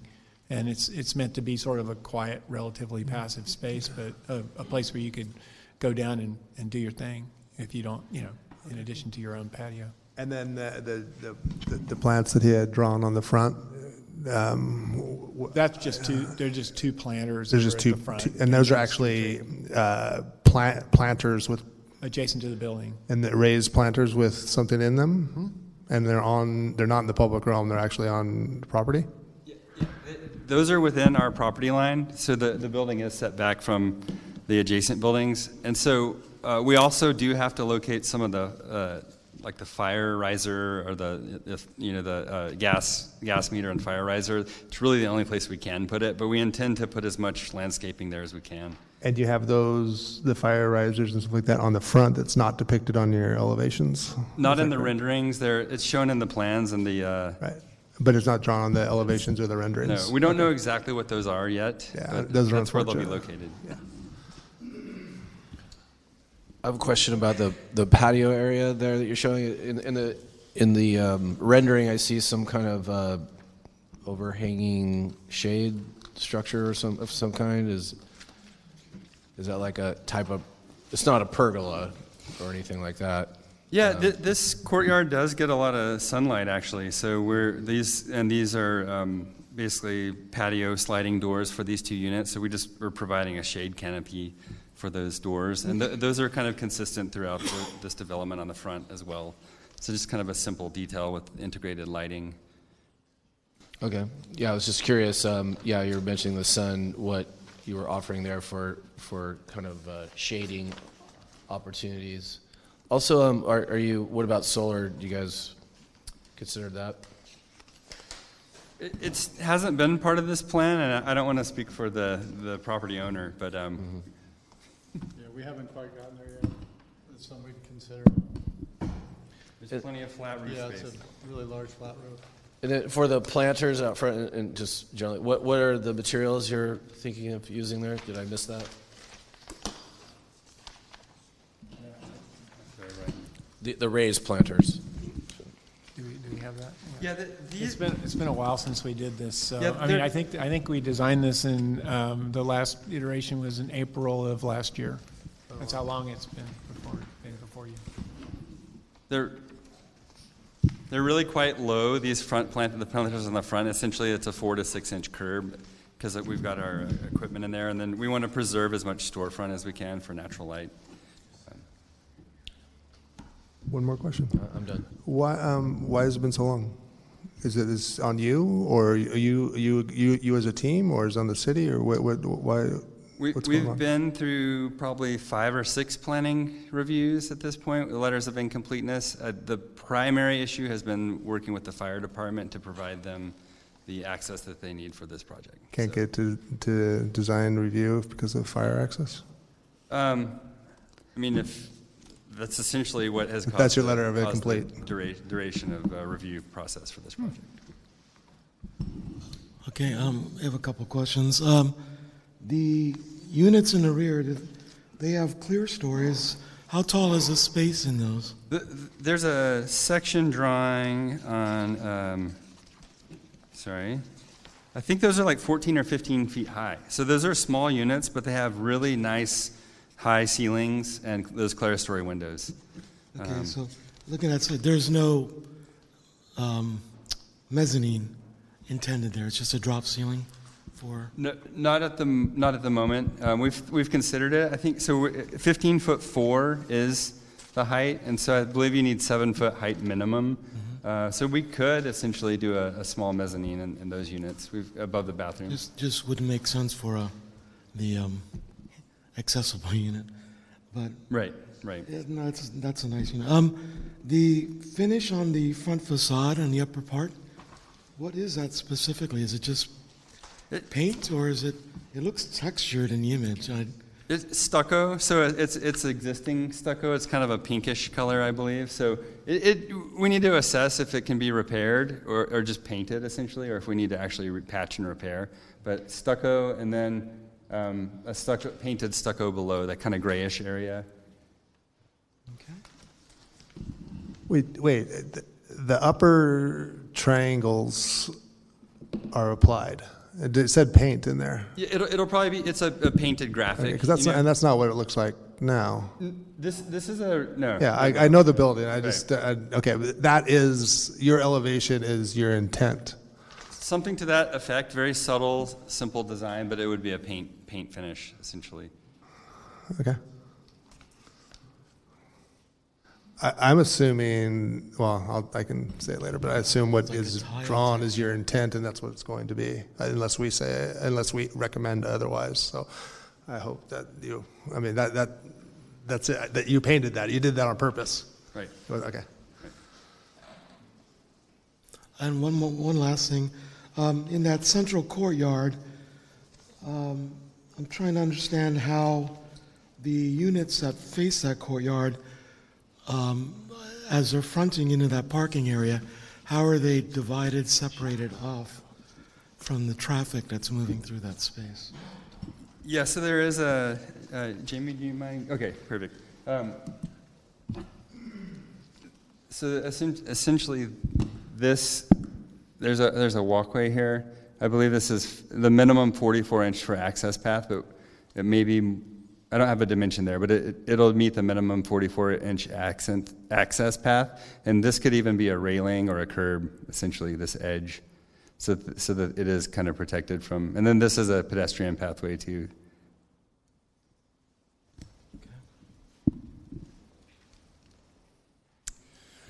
Um, Thank you. I have a couple additional questions. Um, First, I guess related to, to access. Um, My understanding, i- where is fire access being taken off of? Is it the, the new roll-up door in the front? Yeah, let, me- let me, I forgot to mention one thing. Um, part of why this process has taken so long is that from Garden Street, which is over here, through this easement, it's the maximum fire department apparatus access is 150 feet. It's 190 feet from here to the back of the building. So we've applied for an alternate, alternative means of methods with the fire department. So we're going to be installing a standpipe that comes through this easement area that, and then, you know, accesses the rear of the building. So you cannot fit a, a fire apparatus through here, but you do have a standpipe, so a crew could come in and then, you know, access a hose and a standpipe here. And then the front of the building, there's no issues. They would simply park on Ventura Avenue to, um, Okay. And for uh, folks who live here, do they access from that driveway and the roll-up door garage in the front? Or do they come in the back out? Y- Yes, as far as I, I understand, we cannot use this as a driveway because it does not meet the minimum, the maximum, sorry, the minimum width.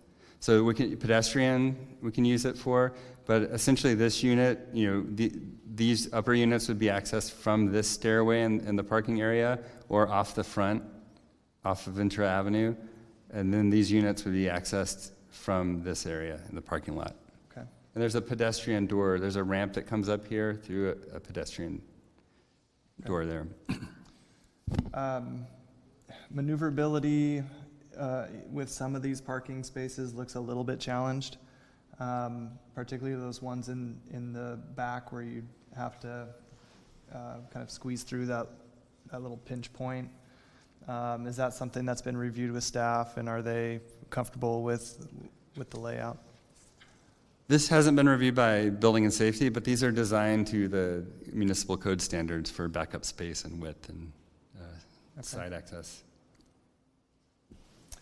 Um, The, uh, as I understand, we've got two levels of units in the existing building in the front. Um, In looking at the, at least the rear elevation, it looks like it's just a, an a height of 17 foot 6 inches, and that's perhaps maybe with a a parapet, small parapet up there. What's, what's your clear height for those, kind of your floor to ceiling heights within those units on each level? They're with me? On the Yeah. back units. That was, that was at 15. Yeah, so the rear units are 15 foot 4. The ground level re, uh, commercial, these are the existing heights, 11 foot 6. And those, the rear unit would also be 11 foot 6. And then the upper units are, I'm showing 710, that's the existing ceiling height, but we haven't done demo to see what's up there to see if we can go higher. Okay. In the upper floor. Okay. Um, trash access, I know it looks like it's in the rear area. How are we getting a, a trash truck back there to service those? We're gonna have to roll it out. They Roll roll it it for 190 feet. Yeah, okay. Rob, sorry. Okay. Yeah, it's really not a good spot for it. Yeah. Totally blurted it out there. All right, and then um, at the front elevation, the sidewalk, uh, it looked like, I know we've got some uh, new planters out there in front of the building. Um, It looks like there's also potentially some new street trees uh, and new grates there. Um, One thing, I live on the west side, I, am- accessibility is challenged. Um, It looks like it pinches down between the edge of the planter and, and kind of as it gets close to those trees. Do we have some dimensions in there and, and how, how are we doing? Is, does it feel uh, sufficient in your guys' uh, opinions?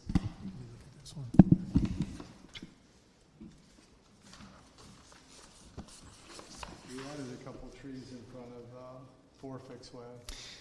Yeah, the city, we've worked with the city, but we did add, we did add the trees, um, and they are in tree grates, and so you would be going over the grate in places. Um, it's, it's narrow, We're, we have an adaptive reuse of a building here, and so there's a lot of funky, um, edges to this project.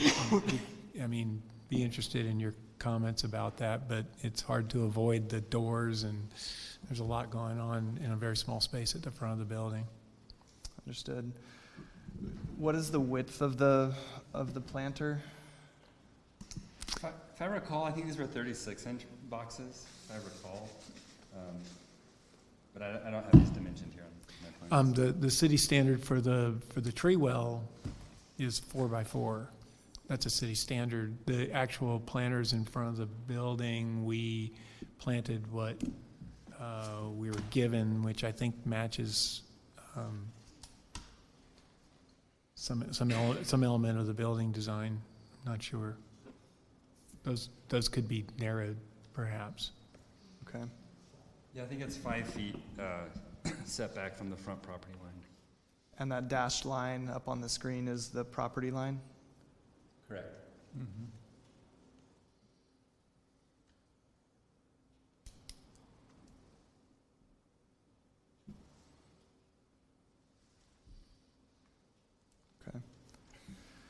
Um, I think those are all my questions. Thank you. No other questions? Okay, uh, no further questions for staff? Okay, then we'll, uh, we'll open the, uh, it up for uh, public comment. Does anybody here wish to speak on this issue? We've received no public comment cards on item number two. Okay. Then uh, we're at the point where we've uh, discussed the motion. I'll make a motion to approve it as designed and forward it to the planning commission. You Need a second? You can still discuss the motion. You can still discuss it. All right, Up well, to we- you guys. We have a motion and a second. Oh, we do? Yeah. Oh, I didn't hear the second. Oh. Curtis? Uh, For discussion, um, Staff has a comment before we move with that motion. There is a discrepancy in the staff report. It says to planning commission. This will actually go to director's hearing. Oh, but it did say that, right? Yes. I actually read it before I said that. I, yes, so correction. Okay, Uh, great. It says planning commission. We Then will go I to amend director's my hearing. motion to, th- Thank you. to, as recommended, approval to. Director's hearing. Directors. Administrative hearing? Is it just a directive? It's a public hearing. And Curtis needs to resecond that, correct? Uh, y- Yes. Uh, Actually, clarification with the, uh, so it goes before who for, for final? con- Director's hearings. um, Yeah, the community development director as the hearing officer.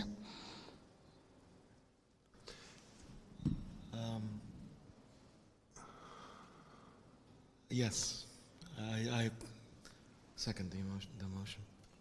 Any discussion? Yeah, I- I'd like to, before, before they leave, I really appreciate that you guys are taking the building and you're uh, adaptive reusing it.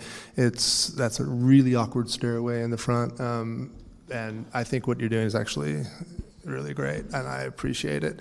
Um, But keep, con- try and control where the, that fire risers go, because that is, those can be awful. Um, And as uh, the, the motion it w- was intended on, on your elevations where your downspouts are in the back and you don't have anything on the front. And, and of course, the risers are, I know it's out of your control, kind of. You can try and push. Okay, if there's no further discussion, uh, Mr. Clerk, would you please call the roll? if I could, just. One moment. Thank you. Um, Just a, a question perhaps for the motion maker. Would it, uh, the motion maker consider uh, some type of request that the uh, planter in the front of the building be reduced to allow for some, a a wider sidewalk along the front of the property. Right now, right now, we've got like three feet per house. Yeah, honestly, I don't really care that, about the planter on the front. Sorry, landscape.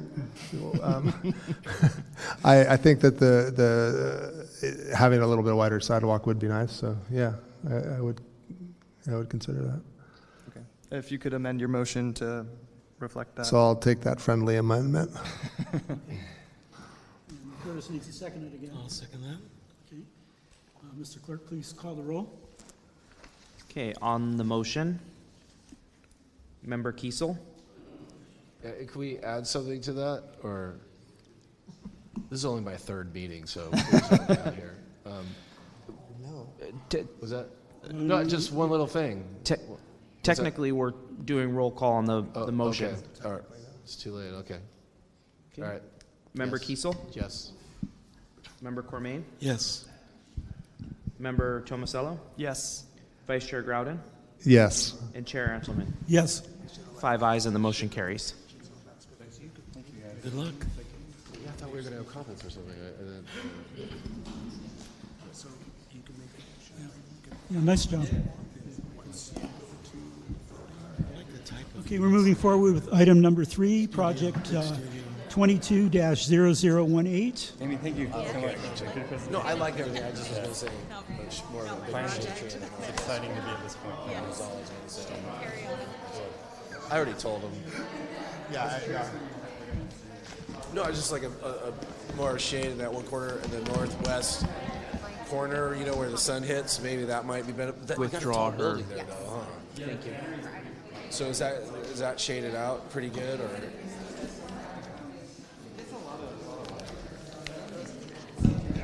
But no, I, I liked a lot of the native plants Brian was using. I, I think that was that was, that, that was my Yes. And you know, Okay, the we're other thing moving that's forward kinda with cool, project- I, I love the the facade you did. You need a break? The architecture looks perfect there. But you know, I don't know. Did you consider maybe some? Yeah, front thank you for yellow being on that patient. It's door a long to wait. kinda Speak to the building next to it. Oh, he's not. Oh. oh. All right. But, I mean, it, it works. trifecta. Oh, Yeah. It's great. But, It's all right. I was, just, I don't know, it just kind of popped in my head. Yeah, that was it. Yeah.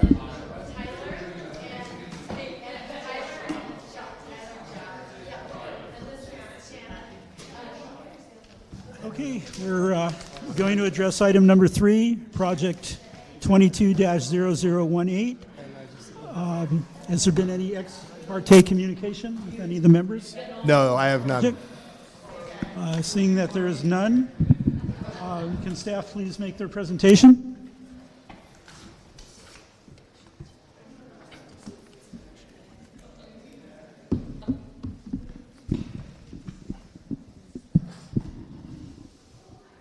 Thank you. Agenda item three is for extra space storage. Next slide, please.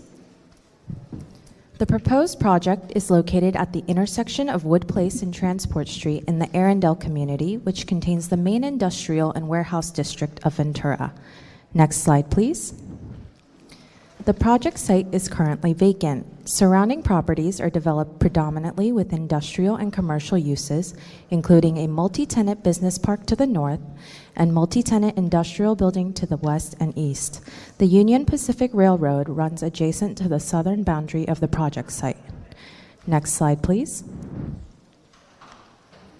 The proposed project is a three story self storage facility of modern corporate architecture. There are a total of 1,078 units proposed, ranging in size from 25 to 300 square feet. Next slide, please. The applicant is requesting for a total of five signs comprising of two wall signs, two entry signs, and one building address sign. The applicant is requesting a sign variance, which will be heard at director's hearing. Next slide, please. Next, the applicant will make a presentation and provide further detail on the proposed project.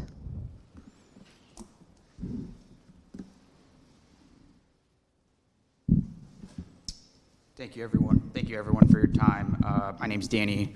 I'm with Johnson Development. We're the applicant. Um, with me is Colleen, uh, handling our landscape. Robert handling the design ar- architecture, and then Keith with the civil engineer. Um, I wanted to talk a little bit quickly about our company, Johnson Development Associates, uh, before going into the design. Um, Johnson Development Associates is a regional developer um, and a branch of the Johnson Group. We have offices across the nation. Um, we, I focus primarily on self storage. We also do multifamily and industrial projects as well. On the left side, you'll see a list of 46 uh, open and operating self storage facilities um, across the nation that we're actively managing. Um, as a division, we've constructed over 60 climate controlled storage facilities. Um, and the picture on the right is our facility open in Aliso Viejo uh, that opened in 2020. Next slide, please. Uh, to focus specifically on the California market, uh, these pictures are three of the four facilities open in California that we've built. Um, we're really invested and committed in developing a self storage facility that can benefit the surrounding neighborhood. Uh, pictures on the top are actual photos of the site before we started construction. As you can see, it's vacant land or a rundown building. Uh, the bottom row are actual photos after uh, construction is complete. Um, as you can see, it's, we developed Class A climate controlled self storage facilities uh, that enhance the visual appearance of local communities. With that, um, now I'll go ahead and desi- dive into the project site. As staff mentioned, um, we are located in the manufacturing plan development zone. Um, we're located on Transport Street, right adjacent to Telephone Road. Uh, currently, the site is a vacant parcel. It's been vacant for over 20, 20 years. Um, and we feel that the best use of this, this lot would be a self storage facility. Um, with that, I'll go ahead and let uh, Robert take it away with the design and architecture. Good evening. Um, so I guess what we're kind of looking at here, the main entrance is, is off of Transport Street. Um, there's a security fence uh, that comes uh, kind of adjacent. There's some public parking pre-security or pre-security gate, uh, access to the main office lobby uh, right on the north side of the building, uh, obviously for new patrons um, or coming in to, to visit. Um, prior to that, uh, right after that, you have the security gate uh, coming down. Uh, on, past security, you have some RV parking. Uh, the RV storage um, locations will be um, covered, uh, which is uh, obviously it's a, it's an investment that everybody purchases RVs, so covering them is, is kind of a a good good provide for them. Um, part of the site access uh, was slightly challenging once you come down. Uh, as we heard, the, the length of the building is right about uh, 300 feet, so obviously we would need access for the fire truck. So we are providing a hammerhead, hammerhead turn on the south side of the building um, to provide fire apparatus to, to access that part of the building. Uh, coming down on this, either one, um, but uh, there is another lobby. This plan is kind of rotated, so north is on the right hand side. Um, but there is another lobby for patrons that have already uh, reserved their storage facility, don't want to mess with uh, the front office. Um, so there is another lobby a- access to access the, the upper, uh, upper storage facilities or the first floor storage facilities as well. Um, looking at uh, some of the roof drainage, some of the HVAC units. Um, we are setting back the HVAC units enough that they're not visible from uh, Transport Street. Um, and then we obviously we have some of the, the downspouts or the rain um, runoff um, located on, on that. Uh, what we looked at during the design, uh, we looked at some of the surrounding context. Uh, obviously, we had stated it's in the industrial uh, part of Ventura, uh, so a lot of stucco, um, some metal siding, particularly on the, the top building, uh, stucco, and then once it's in, inset, you have some metal siding there. Um, the second sort of example there, we have a, a, metal band that kind of runs across the building with CMU block right below it, and again stucco on the upper portion. Um, the east or the third slide on there, uh, again stucco with a metal trim, um, just kind of continuing throughout the industrial facility. Uh, so we kind of did um, mimic a lot of that design. Uh, what we looked at, uh, CMU on the base level, uh, stucco up above, and then another metal band that continues uh, that sort of um, dialogue within the, the other uh, industrial buildings throughout. Um, breaking up some of the, the larger uh, masses or the, the walls, uh, there is some fenestration um, and a lot of the articulation within the building itself. So the metal band is not just inlet; it's it's stands proud of, of the stucco portion as well. Um, so you're not just seeing a, a blank wall. Uh, there's some articulation within that.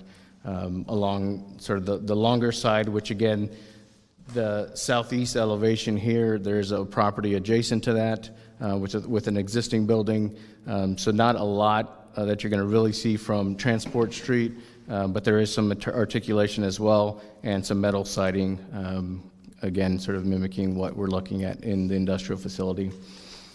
Um, this is a kind of the shot from Transport Street as you would approach the building, uh, and I think this kind of helps the elevations a lot more, showing where the articulation is and not just a, a complete mass of the building itself.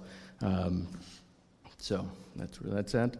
Um, again, just a, a, quick rendering of what uh, the RV parking would look like. Um, and then as well, as you can see, sort of the, the shadow within the metal band along the facade of that building there. Um, this is sort of the back corner, uh, southwest side looking back at the building. Uh, again, just again, a lot of the articulation, just not a blank facade. Uh, even within the metal panels that look similar, there's still some uh, pop outs and, and adjustments of the, the levels there. So, you can go to next. All right. All right, so this is the uh, just the grading plan. Um, kind of mimic existing conditions as much as possible. The existing site drains towards the back, towards the, the south, towards the railroad property. So we're mimicking those conditions. Um, instead of sheet flowing, we have a series of catch basins on site that will capture all the water. Um, pretty, pretty straightforward. Uh, can you go to the next slide? Um, oh, I thought the, sorry, go back one. I thought the, we had an LID slide in there. Um, the other thing on this is um, the LID.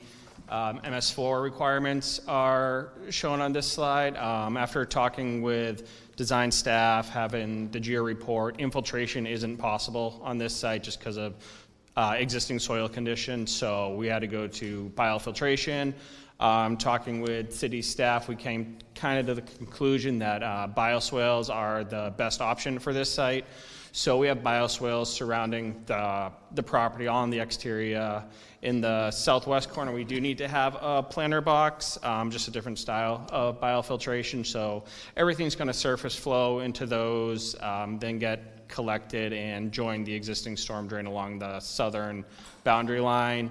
Um, and because we're doing um, surface flow, all the roof drains are going to discharge onto the drive aisles, the parking area, and then sheet flow towards either the biofiltration systems or the, the planter box in the back.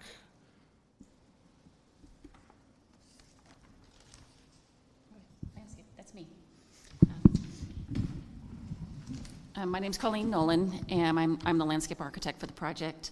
So what I have is at the entrance here, we have the um, more flowering accent trees at the entrance to emphasize that, and I think you saw that in the rendering. We also have street trees that we've added to um, along transport, and we've also added a sidewalk in front of our street frontage. Um, so the, the, street trees would go in the um, tree grates, or I should say the tree wells, I should say, and then allow for the sidewalk and some access through that way. We would also, if you can flip back to the previous slide, so this is a look from like a section going from the street on the far left to the front of the building. So you have some screening of the parking lot with the street tree and also the row of trees that I have along that face of the parking, and then also the accent at near the front of the building there. So around the perimeter, I've planted trees along the perimeter, with the exception of where the bioswales land. And unfortunately, I couldn't, uh, with the access, or the, with the easement along the south property edge, there's, there's an easement there, and I, I couldn't unfortunately um, put trees in there. I had to remove those. So um, we have about a 50-50 mix of deciduous and evergreen trees, um, tall pine trees, tall of the um, Canary Island pines, and then the Tristania, which are evergreen. And then the more flowering trees are the, uh, the Lagerstroemia, the crepe myrtle, and also the Koelreuteria. The plant material is going to be low water requiring, um, low maintenance. Um, it's, it's suitable for this climate in Ventura, and also it'll provide a lot of color and uh, with like throughout the, the project site.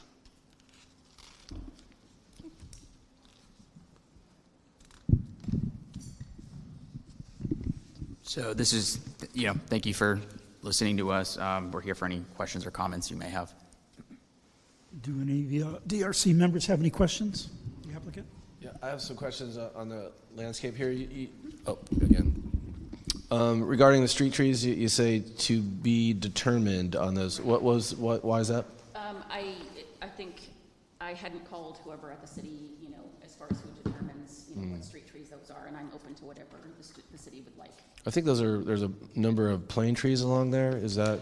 There, Yeah. there was, there's one existing, and it looks a little wonky, and I think that's the Mhm. one that's near the light, the street light that's out there. So whether that's a good fit, you know, especially if it's gonna be in a tree well, Mhm. then, you know, I, don't, but I'm certainly open to whatever the city would like. Yeah, I was going to ask you the question about on the south side where, where you need the shade the most for parking. Obviously, that's where you can't put trees. It's like, ah, I feel for you there. Um, yeah, that, that would be. And, and then as far as your plant palette, um, do, do, is it everything low water here? Yes. Because I, see a few species that might not. I'll double check. you know, Okay, but, yeah. You know, and if, and a lot of times what happens is once I refine it to the uh, construct, sorry, I don't know me, to, to the construction drawings, then I can refine it to where the, the more moderate can be in certain areas, like in more shady areas versus the, um, like more so on the west side of the building where we have the bioswales, things like that, because those are gonna require probably like carex or something like that, which, which is more moderate, but those will be isolated and, you know, minimal, um, minimal areas like that. Yeah, Thank you.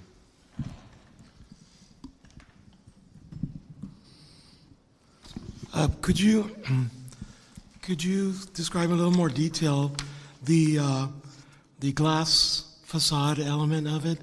You know, there seems to be layers. What's happening in the upper stories there? So in, in this area here, so the, the fenestration that shows there, there's like a, a box within the back. Um, so they're, they're, I guess it, for all intents and purposes, it's a faux door uh, that's kind of listed behind there or shown behind there. So it's a, it's, it creates a, a cavity within it. Um, so it, it does provide some fenestration, so you're not just looking at a blank wall, um, but it also does um, provide the, the energy efficiency that it's not a full glass panel that you're looking at and letting a lot of heat in. So from the inside, there's no Correct. visibility. There's storage, storage units right behind them. Yeah. It's not a pathway, it's not a corridor or No. anything that you would walk.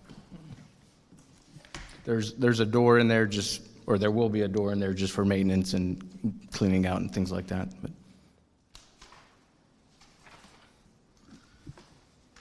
The uh, signage is backlit. Is that backlit? It is.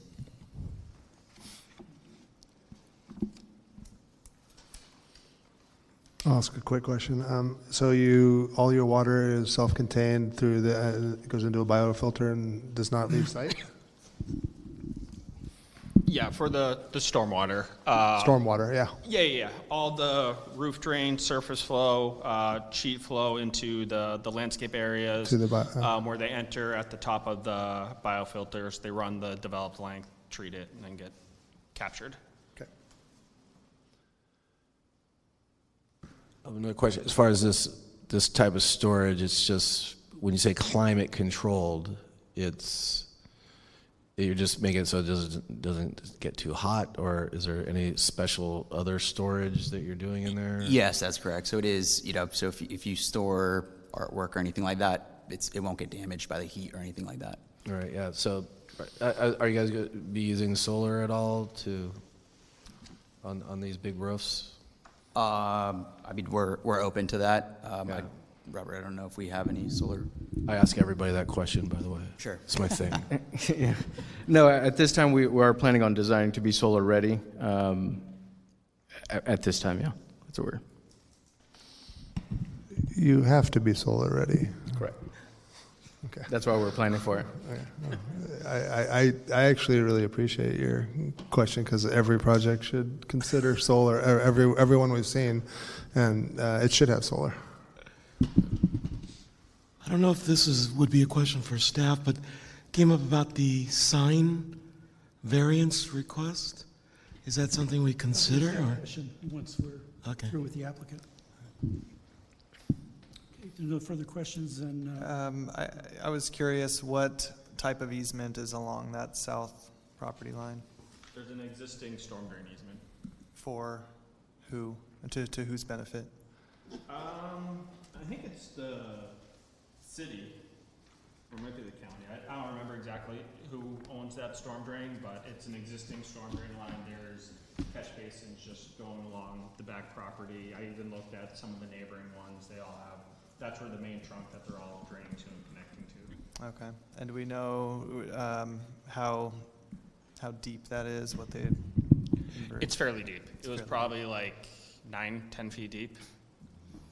And um, were there any discussions with uh, either the city or the, probably county, if it's a, a main like flood control, it sounds like maybe? I don't know if it's a main flood control trunk line itself. Um, I mean, it'll eventually connect there. Um, but in terms of discussions with the county or, or anyone like that, no, we haven't had those. Okay. Um, I think tha- that's all my questions for the applicant. I did have a couple of staff too, as when we get there. okay, then let's uh, address uh, staff questions. Uh, why don't you proceed? Yeah, yeah, I was just curious what, um, uh, again, also regarding the sign variance, if staff had additional information to present related to that, um, and any other uh, discretionary requests that we should be considering. Yes, so the sign variance is to have one additional wall sign and a mounting height of the signs for over 20 feet in height. So currently, the two wall signs are proposed at around 35 feet in height. And aside from that, is it a, a design review request with a recommendation to Yes, director or planning commission? to the director. Did you say it, it allowed is 20 feet? What they want is 35? Yes. Thanks, sorry. Need a smaller name. Um, Can the applicant describe the request and why it's necessary? Um, So if, if you, I don't know if you can go back to the elevations of the building. Um, But it's, it's. uh, Those don't have, I mean, it's probably on here. Yeah, I guess maybe the, the, the perspective, the corner from Transport Street. Rendering. Two more down. There you go, yeah. Um, So it, it's about the height of the, of, of it, that obviously the 20 feet is pretty much right in the middle of the building. Um, And just following the design of, of, of the overall building, it, there's not really a, um, place at 20 feet that would not look tacky, for a better word. Um, So. It's, it- you know, you, you have a, I guess the the intent of signage is, is to visibly be able to see what, what it is, and having it midway in the building just doesn't, I- Is this a uh, specific business that Johnson Development owns and operates, or is this a tenant of your guys's? Correct. So it's going to be an operator. It's Extra Space is the operator. Um, uh, Did we consider just putting it kind of just over that first floor, uh, over the entry? I'm just curious, uh, this isn't a, a highly trafficked area in general, in my opinion, and if somebody is looking for self-storage, you're probably gonna find it on Google. Um, uh, Just curious why, why the signage is necessary to, to be that, that prominent. Yeah, so we've considered it before on other projects, um, and if you notice, that awning there has the attachments to it. Um, so what we typically run into would be the, the signage, and then you have the confl- conflicts of how that attachment is. Um, and so that's why we decided to locate it on the top portion. And a question for staff, what are the findings for approval of a sign variance? The findings will be made at the next hearing. What we're asking for is, is design input on whether what looks, what is on the building looks like it should be on the building. I think our, our purview is to make a recommendation of whether the director should make the findings for approval. Is that correct? You're being requested to give uh, design review of the items that are before you based on what the duties of the DRC are in uh, section or Article 2 of the municipal code. So we're asking for design input. If it looks too big, that would be great input. If it looks too small, if it looks just right, that's the design input that's asked for. Sounds like Goldilocks.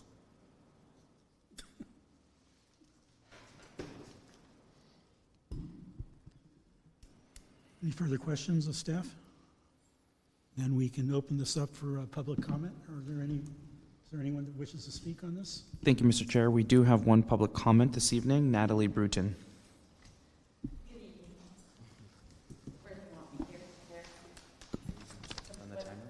At the, at the speaker.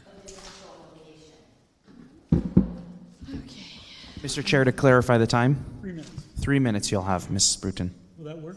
Um, Good evening. My name is Natalie Bruton. I'm a lifetime resident of Ventura County, spending most of that life here in the city of Ventura, having grown up also in Oxnard. I'm a general contractor, I'm a homeowner, I'm a property owner for both residential and commercial. So I have a vested interest in all that happens in this city, so that's one of the reasons I'm here tonight. But for tonight, um, first of all, I'd like to say this evening has been even an eventful evening, and thank you all for your time. Everyone is trying to do their best, and to be our best, it is easiest when codes, ordinance, and standards are adhered to and followed. This project is appropriate for the area. However, as we know, allowing variance, variances, no matter the project, has led us down some very slippery slopes. Although it seems the sign variance is minor, as stated before, a variance is a variance. I see three variances in this request an additional sign, mounting height over 20 feet, one sign that exceeds the standard, which I believe might be that actual additional sign, which is the address. So, what does this mean? In this commercial area, these won't have much effect, but, but be aware you are adding to your precedence that further opens the door to more variances. I believe the variances which should be denied is the increased size of the address sign. Our, ordin- our ordinance codes for sign size is crucial to maintain. I believe the name is stated in the drawing at one foot six inches, and the numbers are two feet. They should be the same size and they should stick within the code. Regarding the heights, I understand there's a design desire for the location to be so very high, but that is not the code. The, do- the drawing, the building should have been looked at and figured out where a sign fits within the code. This may not be huge problems for this commercial area, but a sign that goes from 20 feet up to 35 feet in other areas and they're backlit will project their lighting into other spaces that are not appropriate. So, as far as whether the variances should be approved or denied, I see two should be denied the height and the size. The addition of one more sign, I'm, that's okay. Because in this particular case, their signage does need that extra um, address sign. So thank you very much. And as I stated earlier this evening, Please watch your variances. They should never become commonplace. Thank you very much. Appreciate all your time and energy.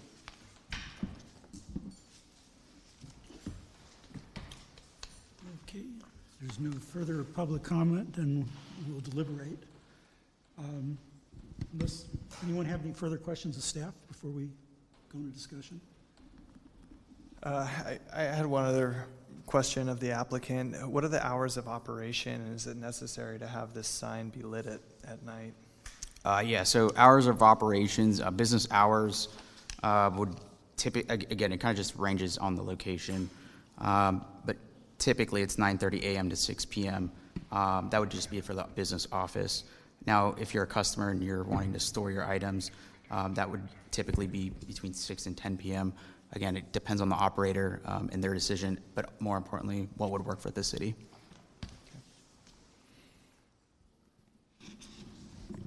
Um, I do have a- another question for staff. Are monument signs allowed here in this area?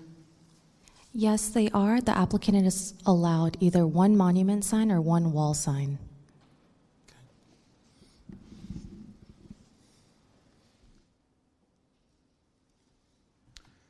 Okay, any discussion, any concerns on the variance?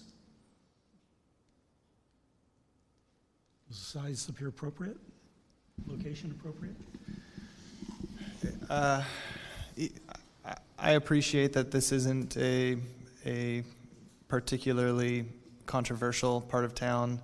I think for me, this, it's a question of, is it necessary? And I, I haven't been convinced that it is necessary to uh, have the, the sign variance.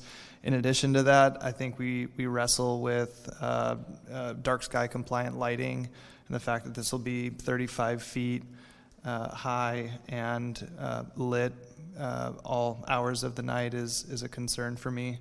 Um, so I would be, it would be my preference um, that perhaps either lowering the sign um, and uh, incorporating some dark sky compliant lighting or going to a monument sign, um, if that would be uh, open to, that would be uh, acceptable to the applicant. That, that would be my recommendation. I could support it. Any concerns on the building or other? I just have a few comments on the landscape, very quick. Um, I, I think everything's fine here. I, I just, you know, caution on a few plants that here in the area just haven't been performing well. The phormiums with mealy bugs has been really bad. Okay. So like I even stopped using that. Um, and again, just making sure everything's low water. Uh, again, because we just keep getting droughty and droughty. And and just as a note, I think in these kind of industrial areas, um, maybe more native plants might be appropriate because it's kind of, you know, in, in these areas that, you know, people aren't using as much, and and then maybe you could create a little more habitat for, you know, insects and whatnot. So, can I ask a question? Yeah. So to clarify, so strictly, well, not strictly natives, but are you talking like actual California natives versus something that's more low water requiring? Yeah, yeah. I, I'm I'm not saying this is a requirement to. I'm just making a suggestion that I, I, it would be nice to see more California natives, and and the mix of succulents is good because I think nowadays, like I'm doing that, where you, you're mixing natives with desert natives, because sometimes what's native here now maybe not be native anymore, right? That's kind of how fast things are changing. So, you know, uh, other than that, everything looks looks fine. Okay. I think you should have stuck with the California native and, and drought tolerant. Um, so I, I actually would, would support if you said that. I, I do not support the, the sign variance. Um, it's too easy to, to comply. Um, the building placement, I know, I know where it is. I know that half the buildings over there are more than that have uh, parking in the front. I never support parking in uh, off the street in front of the building. Um, that, yeah, that's that's about it. I don't I, I don't support the variances, and almost for every for every reason that Tony said, uh, it, it it's not night sky um, or dark dark sky compliant, and it doesn't need to be 30 feet high. Uh, Jack, you support the variance? Yeah, I- I'm the sa- I'm with everyone on the, on, not with the signage. Can I ask a question? Can I ask a question? Uh, Usually not, but I'll say yes. Okay. Um, So, so is it, is the main concern, uh, so I guess, let me address the lighting. Um, it- It's not going to be like a Las Vegas type light where it's going to be projecting, you're going to see it from miles and miles away. Um, You know, it's just a standard light um, that you can certainly, though, see in the dark. Um, But in terms of the height, um, so is it, it sounds like then the size is okay, but it's more of the height that is of the main concern? Is that correct? There doesn't seem to be a willingness to support a variance. Uh, I think that wouldn't both support can, a can be, oh, go ahead, Curtis. I would not support a s- uh, variance. I think size and, and height can be um, in compliance. The, the, the, the dark sky is really important. It's, it might not be now, it might be the only lit up sign, but, and I definitely don't want to be Las Vegas um, or even uh, say it's okay. And that, that's sort of what, what it's doing. It's, it, you're putting it up high enough for it to be a billboard. And I, I agreed with, uh, uh, about the comment about it, you know, most people are going to find it in Google anyway, so it, it doesn't need to be advertised on the, on, at 30 feet, 30 something feet on the, on the building. Okay, so we're going to go monument. back into deliberation now. Um, Oh. Tony, you feel comfortable make a motion? Um, Not at this time. I mean, I, I, I think eh, at this time, not for recommending approval, but uh, would the applicant be open to accepting essentially a condition that it be reduced in both size and height and comply with dark sky requirements? We're actually making a recommendation to the planning director, right? Correct Yeah. on this? Yes. So he has the final decision. Understood. So, so the, to fulfill what you're targeting, you would make a recommendation of some action with a certain change. I, I'll make a motion. Please. Uh, I'll make a motion to the uh, development director to n- not approve the sign variance. The rest of the, the, the, the project can be uh, approved as is with the exception of the variances. Okay, we have a motion. Any discussion? Second? I'll second. Uh, Mr. Clerk, would you please call the roll? Member Kiesel? Yes. Member Cormain? Yes. Member Tomasello? Yes. Vice Chair Groudon? Yes. Chair Antleman? Yes. Five ayes and the motion carries.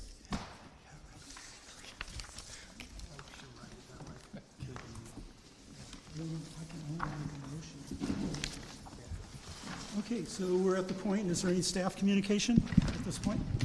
Yes, wanted to let, at at this point, the expectation is the next DRC meeting will be October 19th. Also wanted to let you know that uh, uh, Levi Hill and I met with the neighborhood group uh, around Maple Courts, if you remember that project, and a a lot of residents. Um, We had very good dialogue, and I think having that meeting gave them the opportunity to ask questions, which this meeting is really not about that. Uh, it's about making comments to the DRC, not asking questions of the DRC. So uh, the neighborhood had a good opportunity to, to, to talk through the what, why, and how of the project and process. Um, um, they have a better understanding of the situation now. I want to be very clear. The neighbors are still very concerned with the project. They're, they're, they're my guess is they're going to oppose it, but they understand the process now. They understand why the DRC meeting went the way it did. Uh, so I just wanted to convey that. Okay, there's nothing else? Can I comment on that? I, I, I really commend you guys for doing that. I, I think that it's so important. They clearly didn't understand. And uh, for you guys to reach out, I think to any of the communities is great. And I think it's awesome that you guys did that. Okay. And you made it out alive. No further comments, the meeting's adjourned. And I can make a